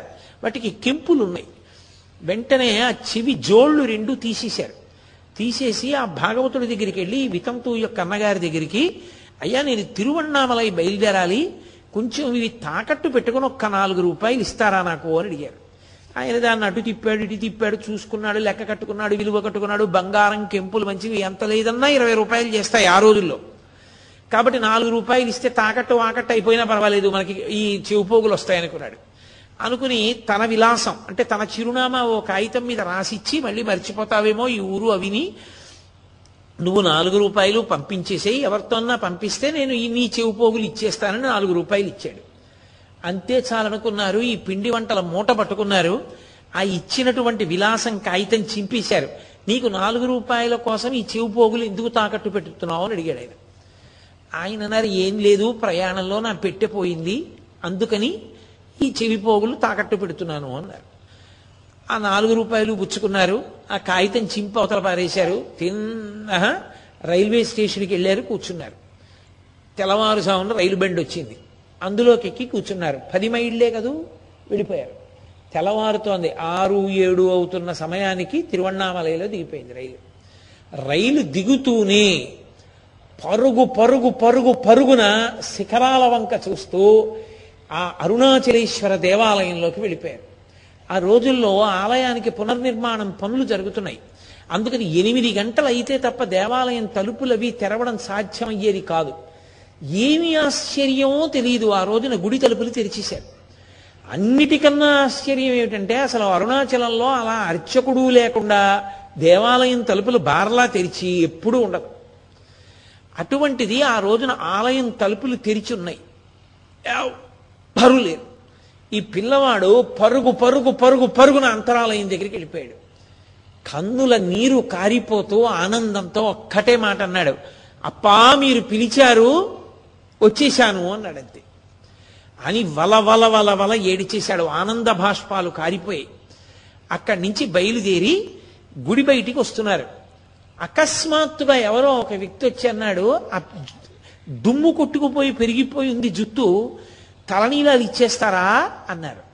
పరమేశ్వరుడే నిర్ణయం చేసేసాడన్నీ ఆ తలనీలాలు తీయవలసినటువంటి క్షురకుడు ఆలయం పక్కన ఒక ఇంట్లో ఉండేవాడు. ఈయన్ని తీసుకెళ్ళాడు అక్కడికి. ఓ అన్నారు. తీసుకెళ్ళారు అక్కడ కూర్చోబెట్టారు. ఆయన శుభ్రంగా శిరోముండనం చేసేసాడు శిరోముండనం చేసేసిన తర్వాత స్నానం చేయాలి. గబగబా బయటికి వచ్చారు బయటికి వచ్చి ఎందుకు ఈ మిగిలిన డబ్బులు? ఆ డబ్బులు తీసి కోనేటిలోకి విసిరి పారేశారు. ఆ పిండి వంటల మూట చూశారు. ఈ కాష్టానికి పిండి వంటలా అని మళ్ళీ ఆ పిండి వంటల మూట తీసి ఒక్కసారి విసిరేశారు. ఆ కొలనులోకి విసిరేసి ఒంటి మీద ఉన్న బట్టలన్నీ బలవంతంగా గుండీలు కూడా విప్పకుండా లాగేశారు. లాగి చింపేసి ఒక ముక్క తీసి కౌపీనం పెట్టుకున్నారు గోచి పెట్టుకున్నారు. అచ్చు సుబ్రహ్మణ్యుడు ఎలా ఉంటాడో కౌపీనం పెట్టుకుని అలా అయిపోయారు. ఇన్ని అయ్యాయి స్నానం ఇది స్నానం చేయలేదు. ఆలయంలోకి వెళ్ళిపోతున్నారు. పరమేశ్వరుడు చూశాడు. ఈ సా ఈ బాలుడికి సామాన్యమైన జలములు కుదరవనుకున్నాడు. అకస్మాత్తుగా వర్షం పడింది. ఆ ఆకాశ గంగలో తడిసి ముద్దైపోయారు ఆ చిన్న గోచి వెతుక్కున్నారు ఎక్కడ కూర్చుంటే బాగుంటుంది అని. వేగాళ్ళ మంటపం కనపడింది. ఆ వేయి కాళ్ళ మంటపంలోకి వెళ్ళి బాగా చీకటిగా ఉండి ఎత్తుపల్లాలుగా ఉన్నాయి పలకలు. అక్కడికి వెళ్ళి పద్మాసనం వేసుకుని కూర్చున్నారు. కూర్చునంతే సమాధిలోకి వెళ్ళిపోయారు. వెళ్ళిపో అప్- ఏం తిన్నారు? ఎప్పుడు తిన్నారు? ఎప్పుడో ఆ కీలూరులో ఆ ముద్దుకృష్ణ భాగవతారి యొక్క చెల్లెలు వితంతువు పెట్టినటువంటి అన్నం తప్ప ఆయన తిన్నది లేదు. పద్మాసనం వేసుకున్నారు సమాధి స్థితిలోకి వెళ్ళిపోయారు. వెళ్ళిపోయి లోపల ఆత్మగా నిలబడి ఆనందంతో అలా ఉండిపోయారు. చీకటి పడిపోయింది తెల్లవారిపోయింది పగలొచ్చేసింది భక్తులు వస్తున్నారు వెడుతున్నారు. ఏమి మాట పలుకు ఏమీ లేవు. అంతకుముందు ఇలాంటి వ్యక్తే ఒక ఆయన తిరువన్నామలై వచ్చారు. నిన్ననే మీతో చెప్పా శేషాద్రి స్వామి ఆయన లోకానికి అర్థం కాలేదు పిచ్చివాడన్నారు. ఆయన కంచి నుంచి వచ్చి కూర్చుంటే ధ్యానానికి ఆ ఊళ్ళో ఉన్న పిల్లలందరూ వెళ్ళి ఆయన్ని రాళ్ళు వేసి కొడుతూ ఉండేవారు. ఒరే పెద్ద శేషాద్రి అయిపోయాడు చిన్న శేషాద్రి వచ్చాడు రా కొత్తగా అని పిల్లలందరూ బయలుదేరి వచ్చి రాళ్ళు పెట్టి కొట్టడం మొదలుపెట్టారు. అదృష్టం ఏంటంటే ఆ వేగాళ్ళ మంటపం లోపలికి కూర్చున్నారు కాబట్టి ఆయనకి దెబ్బలు తగలలేదు. కానీ రాళ్ళు వచ్చి పడుతున్నటువంటి చప్పుళ్ళకి ఆయనకి ఆయన బహిర్ముఖులయ్యారు. ఈ పిల్లలు వెంట తరుగుతున్నారు. ఈ పిల్లలు వెంట తరుగుతుంటే ఆయన అలా మారుతూ మారుతూ మారుతూ మారుతూ చిట్ట చివరికి వాహన మంటపం ఉండేది. ఆ వాహన మంటపం దగ్గర కొన్నాళ్ళు. ఇప్ప చెట్టు కింద కొన్నాళ్ళు. ఇలా ఎవ్వరికీ కనపడకుండా ఉండడానికి చీకటిగా ఎవ్వరూ చూడని చోటు ఎక్కడుంటుందో అక్కడ కూర్చోవడం సమాధిలోకి వెళ్ళిపోవడం. మరి అన్నం? నీళ్ళు? ఆయన అడిగింది లేదు ఒకరిచ్చింది లేదు. ఆఖరికి విచిత్రం ఏమిటంటే తిరువన్నామలైలో బ్రాహ్మణులు బ్రాహ్మణేతరులు కూడా పరమేశ్వర ఆరాధన కోసం అక్కడే ఉండిపోతుంటారు. రామస్వామి అని ఒక వ్యక్తి ఆయన బ్రాహ్మణేతరుడు. ఆయన చూసి "ఎవ- ఏమిటి పిల్లాడిలాగా ఇలా కూర్చుని అలా సమాధిలో ఉంటాడు అసలు కదలడని రోజు ఆయనే తెచ్చి కాస్త అన్నం పెడుతుండేవారు. అది ఏదో ఎంగిలి పడ్డాడన్నట్టుగా ఓ రెండు కబళాలు తింటే తినేవారు. అంతే. మళ్ళీ సమాధిలోకి ప్రవేశించేసేవారు.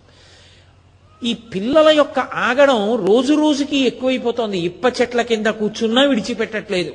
అరుణాచల క్షేత్రానికి స్థలవృక్షం ఉంటుంది. పొగడ చెట్టు. ఇప్ప చెట్లు కూడా చాలా ఉంటాయి.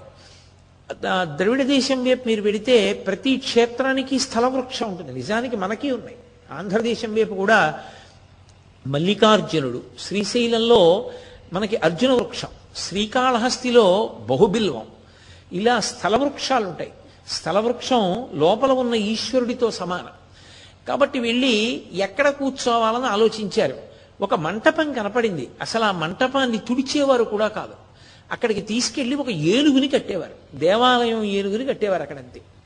ఏనుగున్న చోటికి ఇంకో పామో పురుగో వస్తే మాత్రం ఏం చేస్తుంది? అదే చంపేస్తుంది. లేదు అది తుడిచేవారు కూడా కాదు. దుమ్ము ధూళి పట్టుండేది ఇంకా కొంచెం ఆ మంటపం లోపలికి వెడితే లోపలికి మెట్లు ఉండేవి. అక్కడ ఒక సిద్ధ పురుషుడి యొక్క సమాధి ఉండేది. దాని మీద శివలింగం ఉండేది.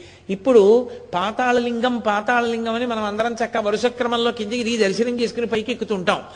ఆ పాతాళలింగం ఒకనాడు భగవాన్ రమణులు తపస్సు చేసినటువంటి పరమ పవిత్రమైన ప్రదేశము అన్న ఉద్దేశ్యంతో ఆయన శిష్యురాలు అనిపించుకున్నటువంటి శ్రీమతి తల్యార్ ఖాన్ పునర్నిర్మాణం చేశారు దాన్ని అంతటినీ కాబట్టి అసలు అక్కడికి ఆ ఏనుగు వరకే ఎవరు వెళ్ళేవారు కాదు. ఇక ఏనుగు దాటి ఆ గుహలోకి ఆ లోపలికి ఆ పాతాళలింగం దగ్గరికి అసలు ఎవరు అడుగు కూడా పెట్టేవారు కాదు.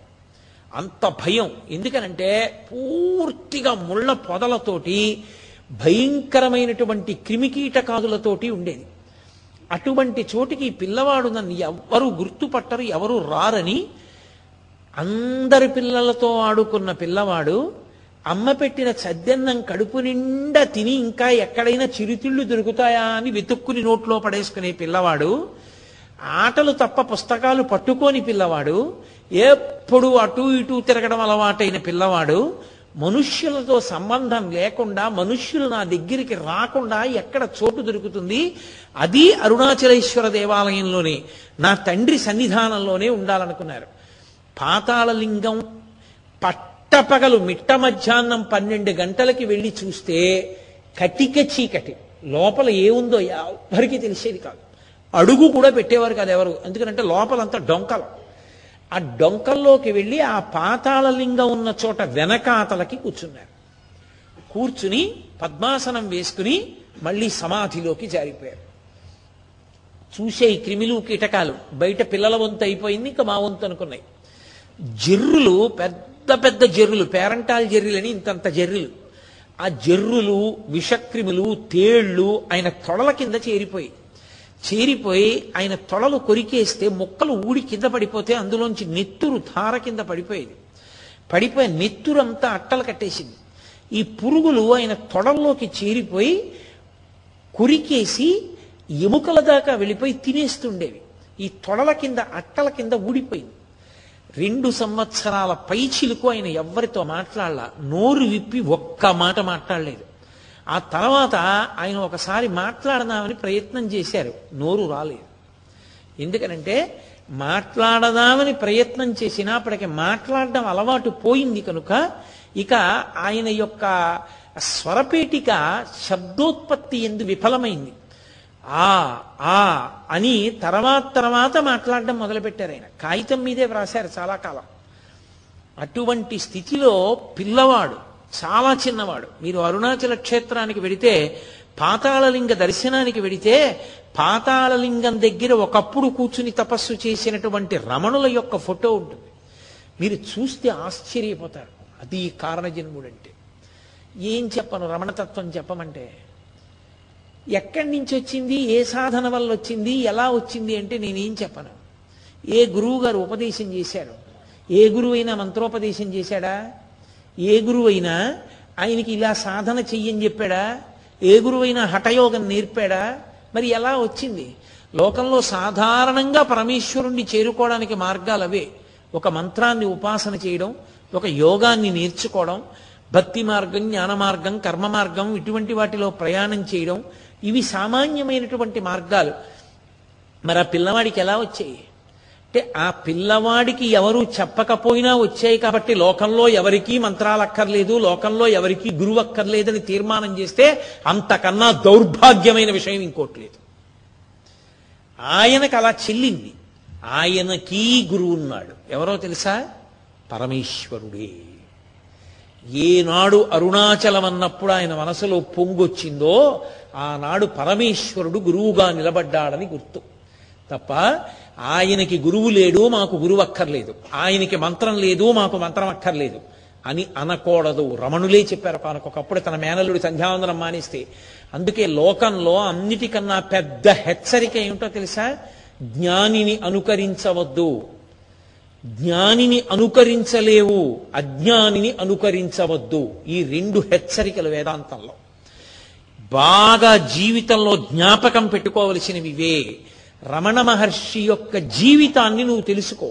తప్పులేదు రమణ రమణులు అంత గొప్పవారయ్యారంటే ఆయన గత జన్మలలో చేసిన సాధనా బలం ఒక జన్మలో ఆయన ఆ స్థాయికి తీసుకెళ్ళింది. తప్ప రమణ మహర్షి అలా చేశారు కాబట్టి నేను కూడా అలా చేయగలనని అనుకున్నావో? ఒక గంట నిలబడలేవు ఆయనలా. ఒక జ్ఞానిని నువ్వు అనుకరించలేవు? నీకు సాధ్యం కాదు. పాతాళలింగం దగ్గర ఆయన కూర్చున్నట్టు నువ్వు వెళ్ళి కూర్చుంటావు ఆయన డొంకలో? తేళ్ళు జర్రిలు కొరుకుతుంటే కూర్చోవడం నీకు సాధ్యమా? జ్ఞానిని అనుకరించరాదు. నువ్వు జ్ఞానివైతే నువ్వు అలా నిలబడగలవు. అజ్ఞానిని అనుకరించవద్దు. అజ్ఞాని ఒక ఎక్స్ట్రీమ్. వాడు తద్దనం అక్కర్లేదు అంటాడు సంధ్యావందనం అక్కర్లేదు అంటాడు భగవంతుడు ఏమిటంటాడు దేవుడు ఏమిటంటాడు వాడిని అనుకరించవద్దు. జ్ఞానిని అనుకరించలేవు. ఈ మధ్యలో నీ సాధన ఉంటుంది. ఈ సాధన చేత నువ్వు జ్ఞానివి కావాలి.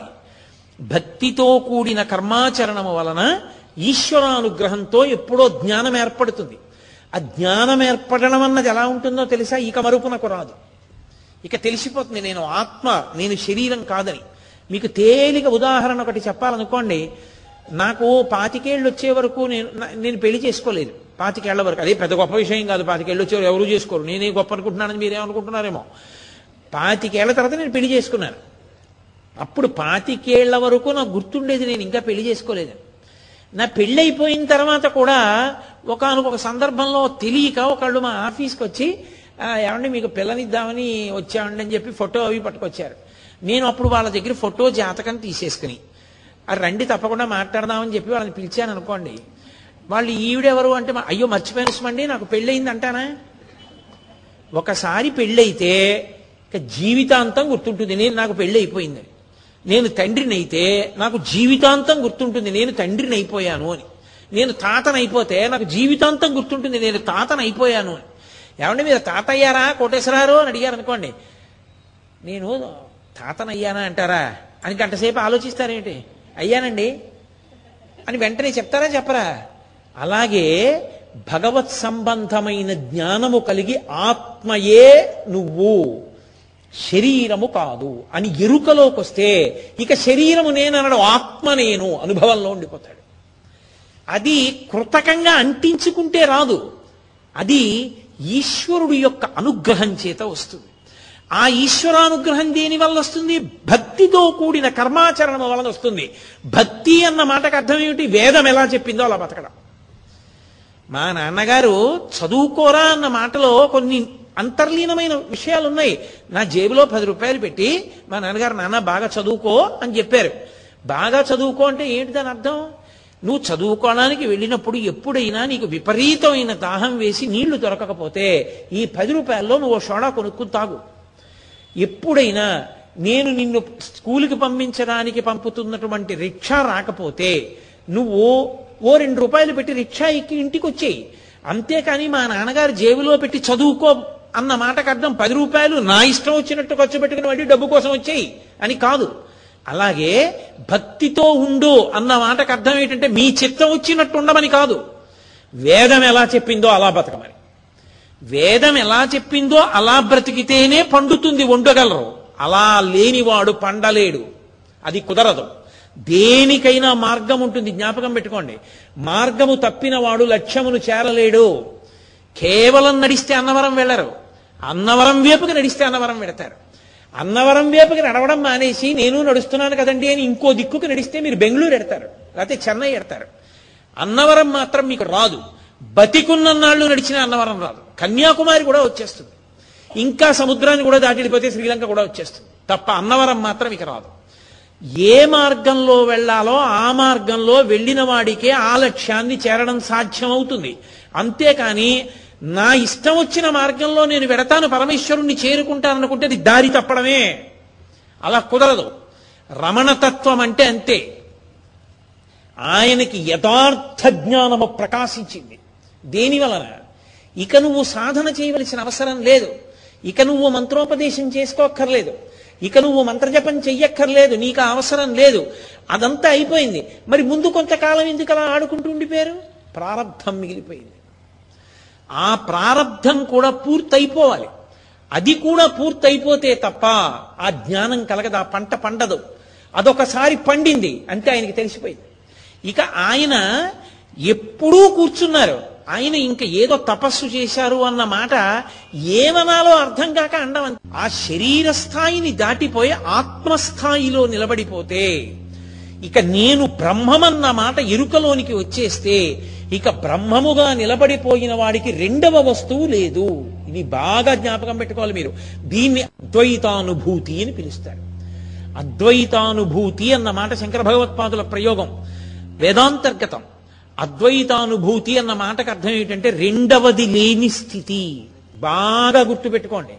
రమణులు అనుభవించిన స్థితి రమణ తత్వము కొత్తది కాదు. రమణ తత్వము వేదాంతర్గతము. వేదము చెప్పిన సత్యం రమణులు అనుభవించారు. ఏ మహాపురుషుడైనా అదే అనుభవిస్తాడు. అది కాక అనుభవించడానికి ఇంకొకటి లేదు. అదే అనుభవించాలి చరమస్థాయిలో. కాబట్టి ఆయన భ- ఆ పరబ్రహ్మముగా సమాధి ఎందు ఉండిపోయారు. ఉండిపోవడంలో ఇక శరీర స్పృహ లేదు. అప్పుడు ఉన్నదొక్కటే. అందుకే ఆయన తరచుగా ఒక మాట అంటుండేవారు. ఆయన శరీరము వృద్ధాప్యంలోకి వెళ్ళిపోయిన తర్వాత సర్కోమా వ్యాధి వచ్చింది ఇక విపరీతమైన జ్వరం వచ్చి ఆయన వణికిపోతుంటే ఆయన ఇక ఆయన శరీరం పతనం అయిపోతుంది పడిపోతుంది. అటువంటి సమయంలో చుట్టూ ఉన్న వాళ్ళు చేరి ఏడిచారు. భగవన్ మీరు చచ్చిపోతారేమో అని మాకు భయంగా ఉంది అన్నారు. ఆయన అన్నారు నేను చచ్చిపోతానా?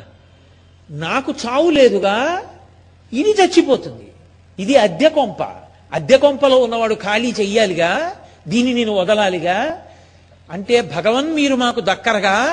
అంటే దక్కకపోవడానికి నేను వెళ్ళిపోవడానికి చోటెక్కడుంది? నేను అంతా నిండిపోయానుగా? నేనెక్కడికెడతాను అంతటా నిండి ఉన్నానన్నారు. మీరు నమ్మగలిగితే ఇప్పుడు నేను చెప్తున్న మాటలు మీరు వింటున్న మాటలు మన మధ్యలో ఆయన ఉన్నారు. ఉండి ఆయన వింటున్నారు. అది అచలం ధ్రువం అది కదలడానికి చోటు లేదు. ఆత్మ సర్వత్ర పరివ్యాప్తమైపోయి ఉంటుంది. అది శరీరంలో ఉంటే రమణ అని మనం పిలిచాం. ఆయన మాత్రం అలా పలకలేదు. ఆయన ఎప్పుడు దీన్ని సాక్షిగా చూస్తూ ఉండేవారు. ఇది ఇది ఇది అనేవారు తప్ప నేను అనేవారు కాదు. ఎవరైనా ఇంకొక ప్రాణి కనపడింది అనుకోండి ఆయన ఆయన శరీర భావనతో చూసేవారు కాదు. దానిలోని ఆత్మ తనలోని ఆత్మ అభిన్నం. అది ఆ శరీరాన్ని తొడుక్కుంది. అదొక శరీరాన్ని తొడుక్కుంది. ఇది దీన్ని తొడుక్కుంది. లోపల ఉన్నది ఒకటేగా? అయినప్పుడు అది దీన్ని ఎందుకు చెనకుతుంది? అన్న భావనతో ఉండేవారు. అందుకే ఒక పాము అలా వెళ్ళిపోతుంటే వారు నిన్నను కూడా వచ్చారు. వారు ఇవాళ వచ్చారనేవారు. తప్ప పాము వచ్చింది అనేవారు కాదు ఆయన. ఆయన దృష్టిలో అంతటా ఆత్మయే ఆత్మ కానిది లేదు. ఆ స్థాయిలో ఒక వెళ్ళిపోయారు ఆయన. వెళ్ళిపోయిన తర్వాత ఒకప్పుడు ఆయన అడిగారు మీరు రాత్రి బాగా నిద్రపోయారా? అని అడిగారు ఆ ఇది బాగా నిద్రపోయింది. అన్నారు. ఇది బాగా నిద్రపోతే మీరు? నాకు నిద్ర ఎక్కడుంది? ఆత్మ ఎప్పుడూ తెలివిగానే ఉంటుంది. నాకు నిద్ర ఉండదు. కాబట్టి ఇది నిద్రపోయింది. అనేవారు తప్ప దీనికి ఆకలేస్తోంది. ఓ మీరేమో దీనికి ఏదో నయం చేస్తాను దీనికి జబ్బు తగ్గిస్తానంటారు. ఇదేమో నాకు ఆ మందు పట్టలేదు నాకు చాలా బాధగా ఉందని ఇదంటోంది. మీరేమో తగ్గిస్తానంటారు ఇదేమో నేను తగ్గనంటోంది. మీ పట్టుదల మీది దీని పట్టుదల దీంది మీ ఇద్దరి పట్టుదలల మధ్యలో మీరు చేస్తున్న ప్రయత్నాలన్నీ నేను చూస్తున్నాను. దీని అల్లరి చూస్తున్నాను. ఇది ఎంత నిప్పెట్టి ఎంత పెంకితనం చేస్తోందో తగ్గనని. మీరేమో తగ్గిస్తానని. మీ ప్రయత్నం చూస్తున్నాను దాని అల్లరి చూస్తున్నాను రెండు చూస్తున్నాను అనేవారు. నాకు నిప్పి తగ్గలేదనేవారు కాదు. మనమైతే ఏమంటాం? అంత వైద్యం చేశారు ఏమిటో మోకాలు నొప్పి తగ్గలేదండి అంటాను. నా మోకాలు నిప్పండి అంటాను ఆయన పాపం ఏమిటో దీనికి నిప్పి అనేవారు. దీనికి నిప్పి అంటే ఇది వేరు నేను వేరు నేనెవరు? ఇది నిప్పిడుతోందని తెలుసుకుంటున్నవాడిని తెలుసుకుంటున్నవాడికి కూడా నిప్పుంటే ఇక వాడు దీనికి నిప్పని ఎందుకంటాడు? కాబట్టి తెలుసుకుంటున్నవాడికి నిప్పి లేదు వాడు వేరు ఇది వేరు. ఆయన ఇప్పుడు దీన్ని దీనిగా చూశారు తాను తానుగా ఉన్నారు. ఆ అసలైన నేను నేనని ఉండిపోయారు జీవితాంతం. జీవితాంతం ఏంటి? అది ఎప్పుడు కలిగింది? ఒక్కసారి చిట్లిందంటే చిటుక్కుని చిట్లిపోయింది. అరుణాచల మాట విన్నప్పుడు చిట్లిపోయింది. ఎందుకు చిట్లిపోయింది? ఇప్పుడు సాధన ఏముంది ఆయనకి? నీకు ఆ ప్రశ్నకి జవాబు వేదం చెప్పగలదు తప్ప లౌకికంగా ఎవరి దగ్గర ఉండదు. సాధన వలన ఉంటుంది. ఏమంటే ఈ పిల్లవాడు గంటలో నూట యాభై ప్రశ్నలకి నూట యాభై జవాబులు రాసేశాడు? వాడు ముప్పై రాశాడు? వీడు గంటలో నూట యాభై ప్రశ్నలకి నూట యాభై జవాబులు వ్రాయడం కోసమని మూడు నెలల నుంచి ఇంటి దగ్గర పరిశ్రమ చేశాడు. చేశాడు కాబట్టి ఇవాళ బెల్ కొట్టి మళ్ళీ గంట తర్వాత బెల్ కొడితే వాడు నూట యాభై బిట్లు ఆన్సర్ చేశాడు. వాడు ఇంటి దగ్గర ఆడుకున్నాడు. ఆడుకున్నవాడు గంట కొట్టి గంట మళ్ళీ కొట్టేటప్పటికి గంటలో నూట యాభై వాడు ఎక్కడ చేస్తాడు? ముప్పై చేశాడు. ఇవాళ ఆయన పండిపోయారంటే అది గత జన్మల సాధనా బలం. గత జన్మల సాధనా బలానికి ఈశ్వరుడు పలకాలంటే వేదప్రోక్త మార్గంలో నడవాలి. వేదము చెప్పినది మార్గము. ఆ మార్గంలో నువ్వు నడవగలిగితే లక్ష్యాన్ని చేరుకుంటావు. అందుకే ప్రమాణవాక్కు ఏది అని అడిగితే వేదమొక్కటే. వేదము ప్రమాణము తప్ప ఇంకా ఏదీ ప్రమాణము కాదు. మీరు ఎక్కడ ఎవరు చెప్పినా అది వేదమునకు వ్యతిరేకం కాకపోతేనే ప్రమాణంగా తీసుకోవాలి. వేద వ్యతిరేకమైతే ఎవరు చెప్పనివ్వండి ప్రమాణం కాదు. మీకు శ్రీరామాయణం యొక్క గొప్పతనం అంతా అదే. రామచంద్రమూర్తి ఎప్పుడు మాట్లాడినా ప్రమాణమైంది. ఎందుకు ప్రమాణమైంది? రాముడు తన సొంతంగా ఏది మాట్లాడడం. రాముడు ఏది మాట్లాడినా శాస్త్రం. శ్రీరామరాజ్యం అంటే ఏమిటో తెలుసా? శ్రీరామరాజ్యం అంటే రాముడు కొత్త పరిపాలనా విధానాన్ని ప్రవేశపెట్టాడు. ఒకటి బై ఆరో వంతు పనులు పుచ్చుకున్నాడు. రహదారికి ఇరువైపులా చెట్లు నాటించాడు. చెరువులు తవ్వించాడు. అది కాదు శ్రీరామరాజ్యం అంటే. శ్రీరామరాజ్యం అంటే యథాశాస్త్రం. శాస్త్రం ఎలా రాజు పరిపాలించాలని చెప్పిందో అలాగే రాముడు పరిపాలించాడు. అందుకు శ్రీరామరాజ్యం. ఆయనలా ఎవరైనా పరిపాలించాడు అంటే దాని అర్థం ఏమిటంటే శాస్త్రాన్ని తప్పకుండా పరిపాలించాడు అని అర్థం. తప్ప శ్రీరామరాజ్యం అంటే రాముడి పరిపాలనకు కొత్త విశేషం ఉంటుంది. అలా చూపించాలి అని కాదు.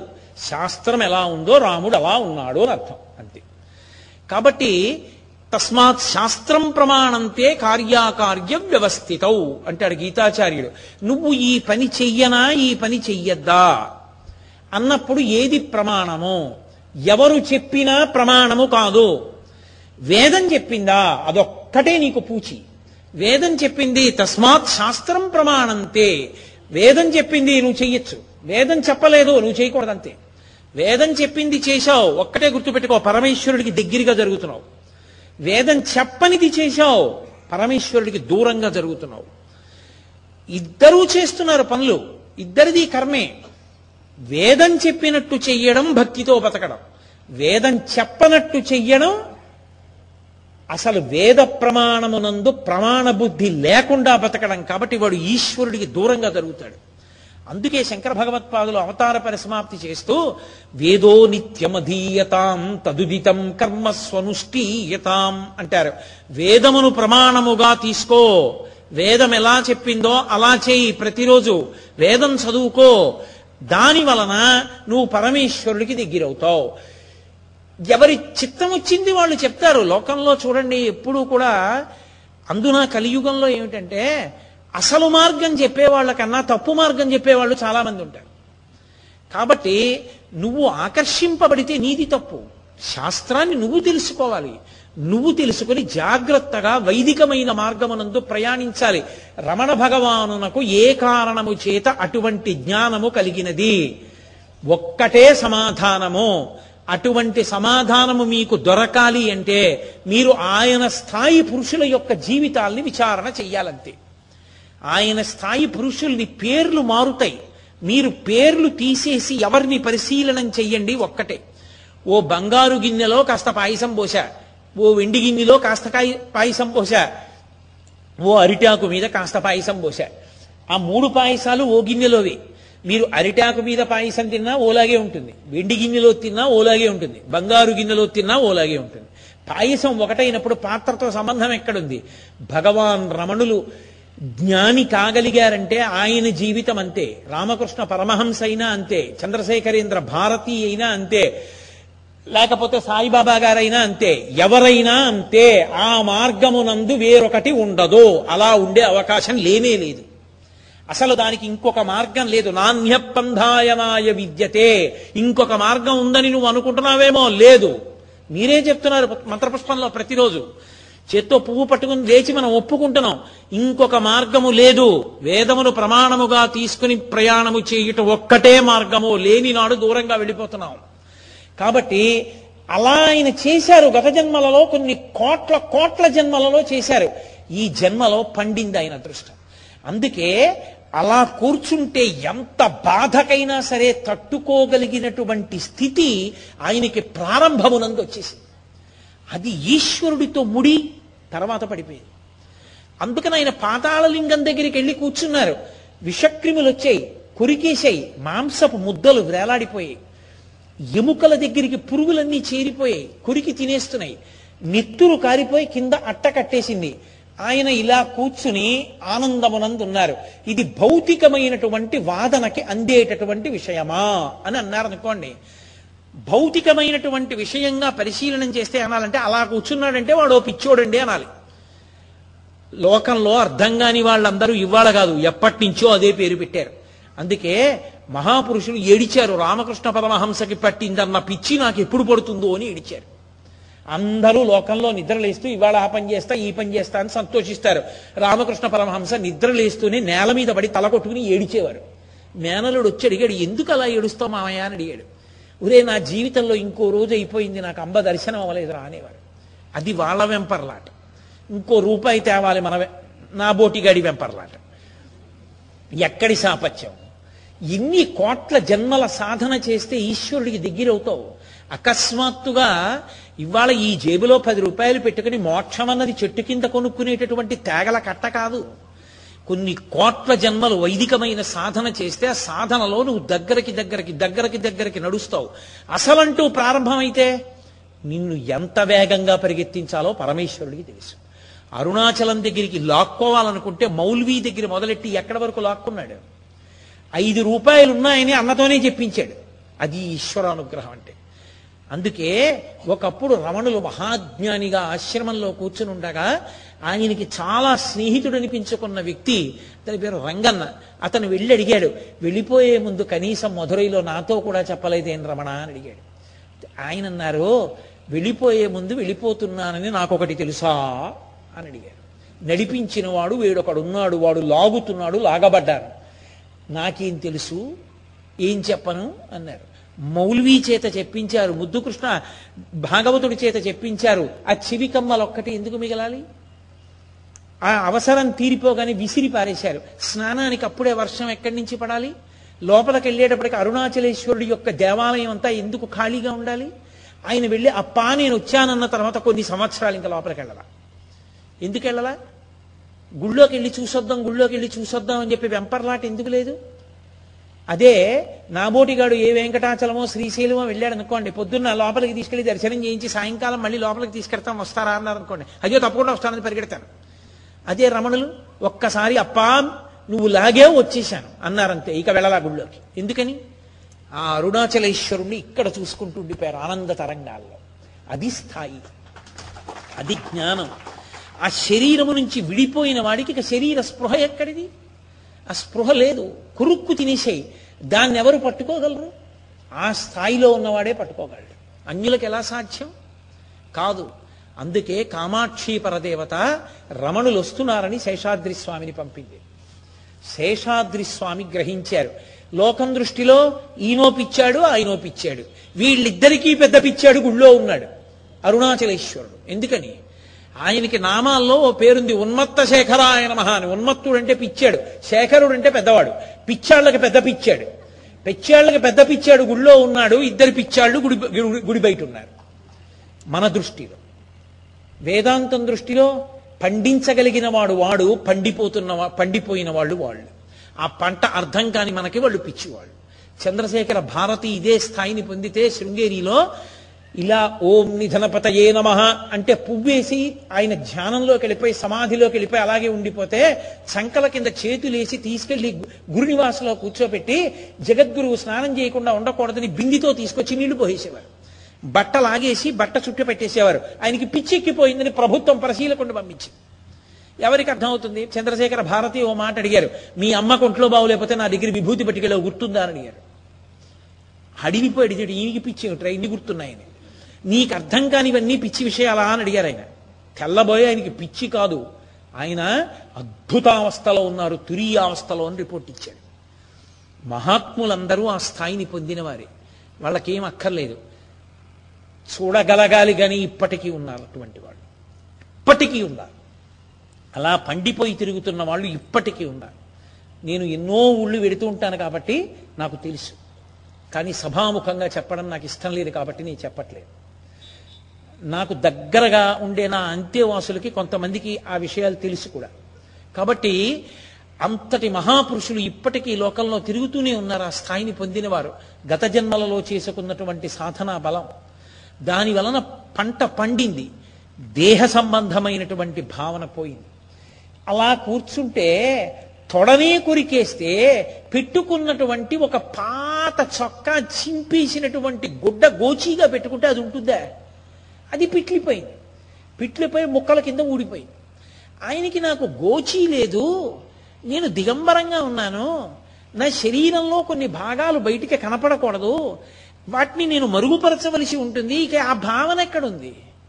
తొడలు కొరికేస్తున్నా పట్టించుకోని వ్యక్తికి ఇంకా కొత్తగా శరీరానికి వస్త్రం చేత ఆచ్ఛాదించాలనేటటువంటి కోరిక ఉంటుందా? ఆయన అలాగే తిరిగేవారు. విచిత్రం ఏమిటంటే పాతాళలింగం దగ్గర ఒక పిల్లవాడు ఆ స్థితిలో ఉన్నాడు. తిరువన్నామలై మొత్తం మీద ఎవ్వరికీ తెలియదు. ఆ గుళ్ళో వాళ్ళకు కూడా తెలియదు. ఒక్క శేషాద్రి స్వామికే తెలుసు. శేషాద్రి స్వామి ఈ పిల్లవాడి కోసమని ఆ పాతాళలింగం దగ్గర మెట్లు దిగి లోపలికెళ్ళి ఎక్కడున్నాడని చూశారు. శేషాద్రి స్వామి వెళ్ళడం చూసి ఎప్పుడైనా శేషాద్రి స్వామి కనపడితే రాళ్ళు విసరడం మట్టి పెళ్ళలు విసరడం అదే పని పిల్లలకి. ఎందుకంటే ఆయన్ని పిచ్చివాడు అనేవారు బుద్ధి గడ్డి తిన్నవాళ్ళు ఎవరు పెద్దవాళ్ళు. పిల్లలకే ఆ దోషం ఉండొచ్చు. పెద్దవాళ్ళు చెప్పాలిగా? ఆయన పిచ్చివాడు నిజంగా పిచ్చివాడు అనుకో. బుద్ధి ఉండద్దురా? రాళ్ళు విసరడం ఏంట్రా అని అడగాలి. కానీ వాళ్ళు అడగరు. కాబట్టి ఆయన పాతాళలింగం దగ్గరికి వెడితే రాళ్ళు మట్టి పెళ్ళలు విసిరారు ఆయన మీదకి. అన్ని ఎందుకు విసురుతున్నారని అనుమానం వచ్చి అరుణాచల క్షేత్రంలో ఒక గొప్ప భక్తుడు ఒక ఆయన అక్కడ నిలబడి చూస్తున్నాడు. ఆ పాతాళలింగం దగ్గర నుంచి పరిగెత్తుకుంటూ బయటకు వచ్చాడు శేషాద్రి స్వామి. వచ్చి ఆ భక్తుణ్ణి పిలిచి లోపల బ్రాహ్మణ స్వామి ఉన్నాడు బాలుడు. అంటే మీకెలా తెలుసన్నారు? నేను పార్వతిని కామాక్షిని. నా బిడ్డ నాకు తెలియదు సుబ్రహ్మణ్యుడు లోపల ఉన్నాడు రక్షించి తీసుకురండి రా అన్నారు. అని ఆయన గబగబా వెళ్ళిపోయారు. ఆయన వెళ్ళిపోగానే అక్కడ ఉన్నటువంటి ఆ భక్తుడు చూసి అరే రే ఇంతటి మహానుభావుడి మీద రాళ్ళు విసురుతున్నారని వీళ్ళు అని కోపం వచ్చి అక్కడ ఒక చెట్టు ఉంటే దాని కొమ్మ విరిచి ఆ కొమ్మ పట్టుకు పరిగెత్తాడు ఆ పిల్లల వెంట. ఆ పిల్లలందరూ పరిపోయారు. అప్పుడు నలుగురిని పోగేసి పాతాళలింగం దగ్గరికి వెళ్ళి దీపాలు పట్టుకుని వెళ్ళారు. వెళ్ళి చూస్తే ఆ శివలింగం పక్కన కటిక చీకట్లో మిణుకు మిణుకుమంటూ వెలుతురులో కనపడ్డాడు ఈ పిల్లాడు. జుట్టంతా ఇలా పెరిగిపోయింది. గోళ్ళు ఇలా పెరిగిపోయి ఇలా వంకర తిరిగిపోయాయి. ఒంటి మీద బట్ట లేదు. పిలిస్తే పలుకు లేదు. పిల్లవాడి తొడల కింద చెయ్యి వేసి పైకెత్తారు. నెత్తురు అట్టలు కట్టి మాంసం చేతులకు అంటుకుంది అలాగే ఎత్తి పట్టుకొస్తున్న స్పృహ లేదు. బ్రహ్మానందమునందున్నారు.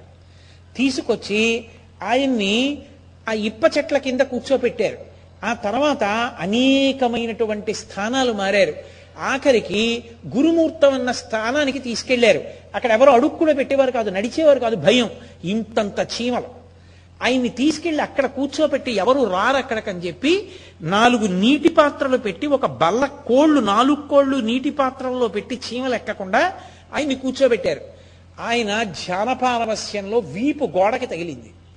తగలగానే చీమలన్నీ గోడ మించి వచ్చి ఆయన వీపు కురికేసి ఆయనకి ఏమీ తెలియదు అలాగే కూర్చున్నారు వీపు కొరికేస్తే వీపులోంచి కారినటువంటి నెత్తుటి అట్ట వీపు ముద్రగా పడింది. మామిడి తోపులో కూర్చున్నారు. దొంగలు వచ్చారు ఎవరూ లేరు కదా ఎత్తుకుపోదాం కాయలు అవినని ఈయనొక్కరే ఉన్నారు కూర్చుని ఉన్నారు. ఒరే అలా కూర్చున్నాడు మనము ఏ చెట్టు ఎక్కగానే పట్టుకుందామని కూర్చున్నాడేమోరా చూడు వెళ్ళని మెల్లిగా కర్ర పెట్టి కదిపి చూశారు. ఆయన ఏం కదలలేదు. ఒరే నిజమంటావా అబద్ధమంటావా అని అక్కడే చివుడు మొక్క ఒకటి ఉంది. అది ఆ ఆకుని పిండి ఇలా ఒంటి మీద వేసినా సరే భగ్గుమంటుంది. ఆ ఆకులు తీసి పిండి రసం తీసుకొచ్చి వెనక నుంచి ఒకడు ఆయన కన్నురెప్పలు పైకెత్తాడు. ఆ రసం ఆయన కళ్ళల్లో పోసేశారు ఇంకొకడైతే క్షణం నిలబడలేడు గావు కేకలు పెడతాడు. రెండు కళ్ళల్లో ఆకుల రసం పోశారు ఆయన ఎందుకు కదలిక లేదు. ఆయన అలాగే బ్రహ్మానందం అనుభవిస్తూ ఉండిపోయారు ఏం చెప్పను? రమణతత్వం అంటే అది బ్రహ్మానందం అంటే. అంత గొప్ప స్థితిలో దేహ సంబంధం నుంచి విడిపోయి మహానుభావుడు తపస్సు చేస్తూ ఉండిపోయారు.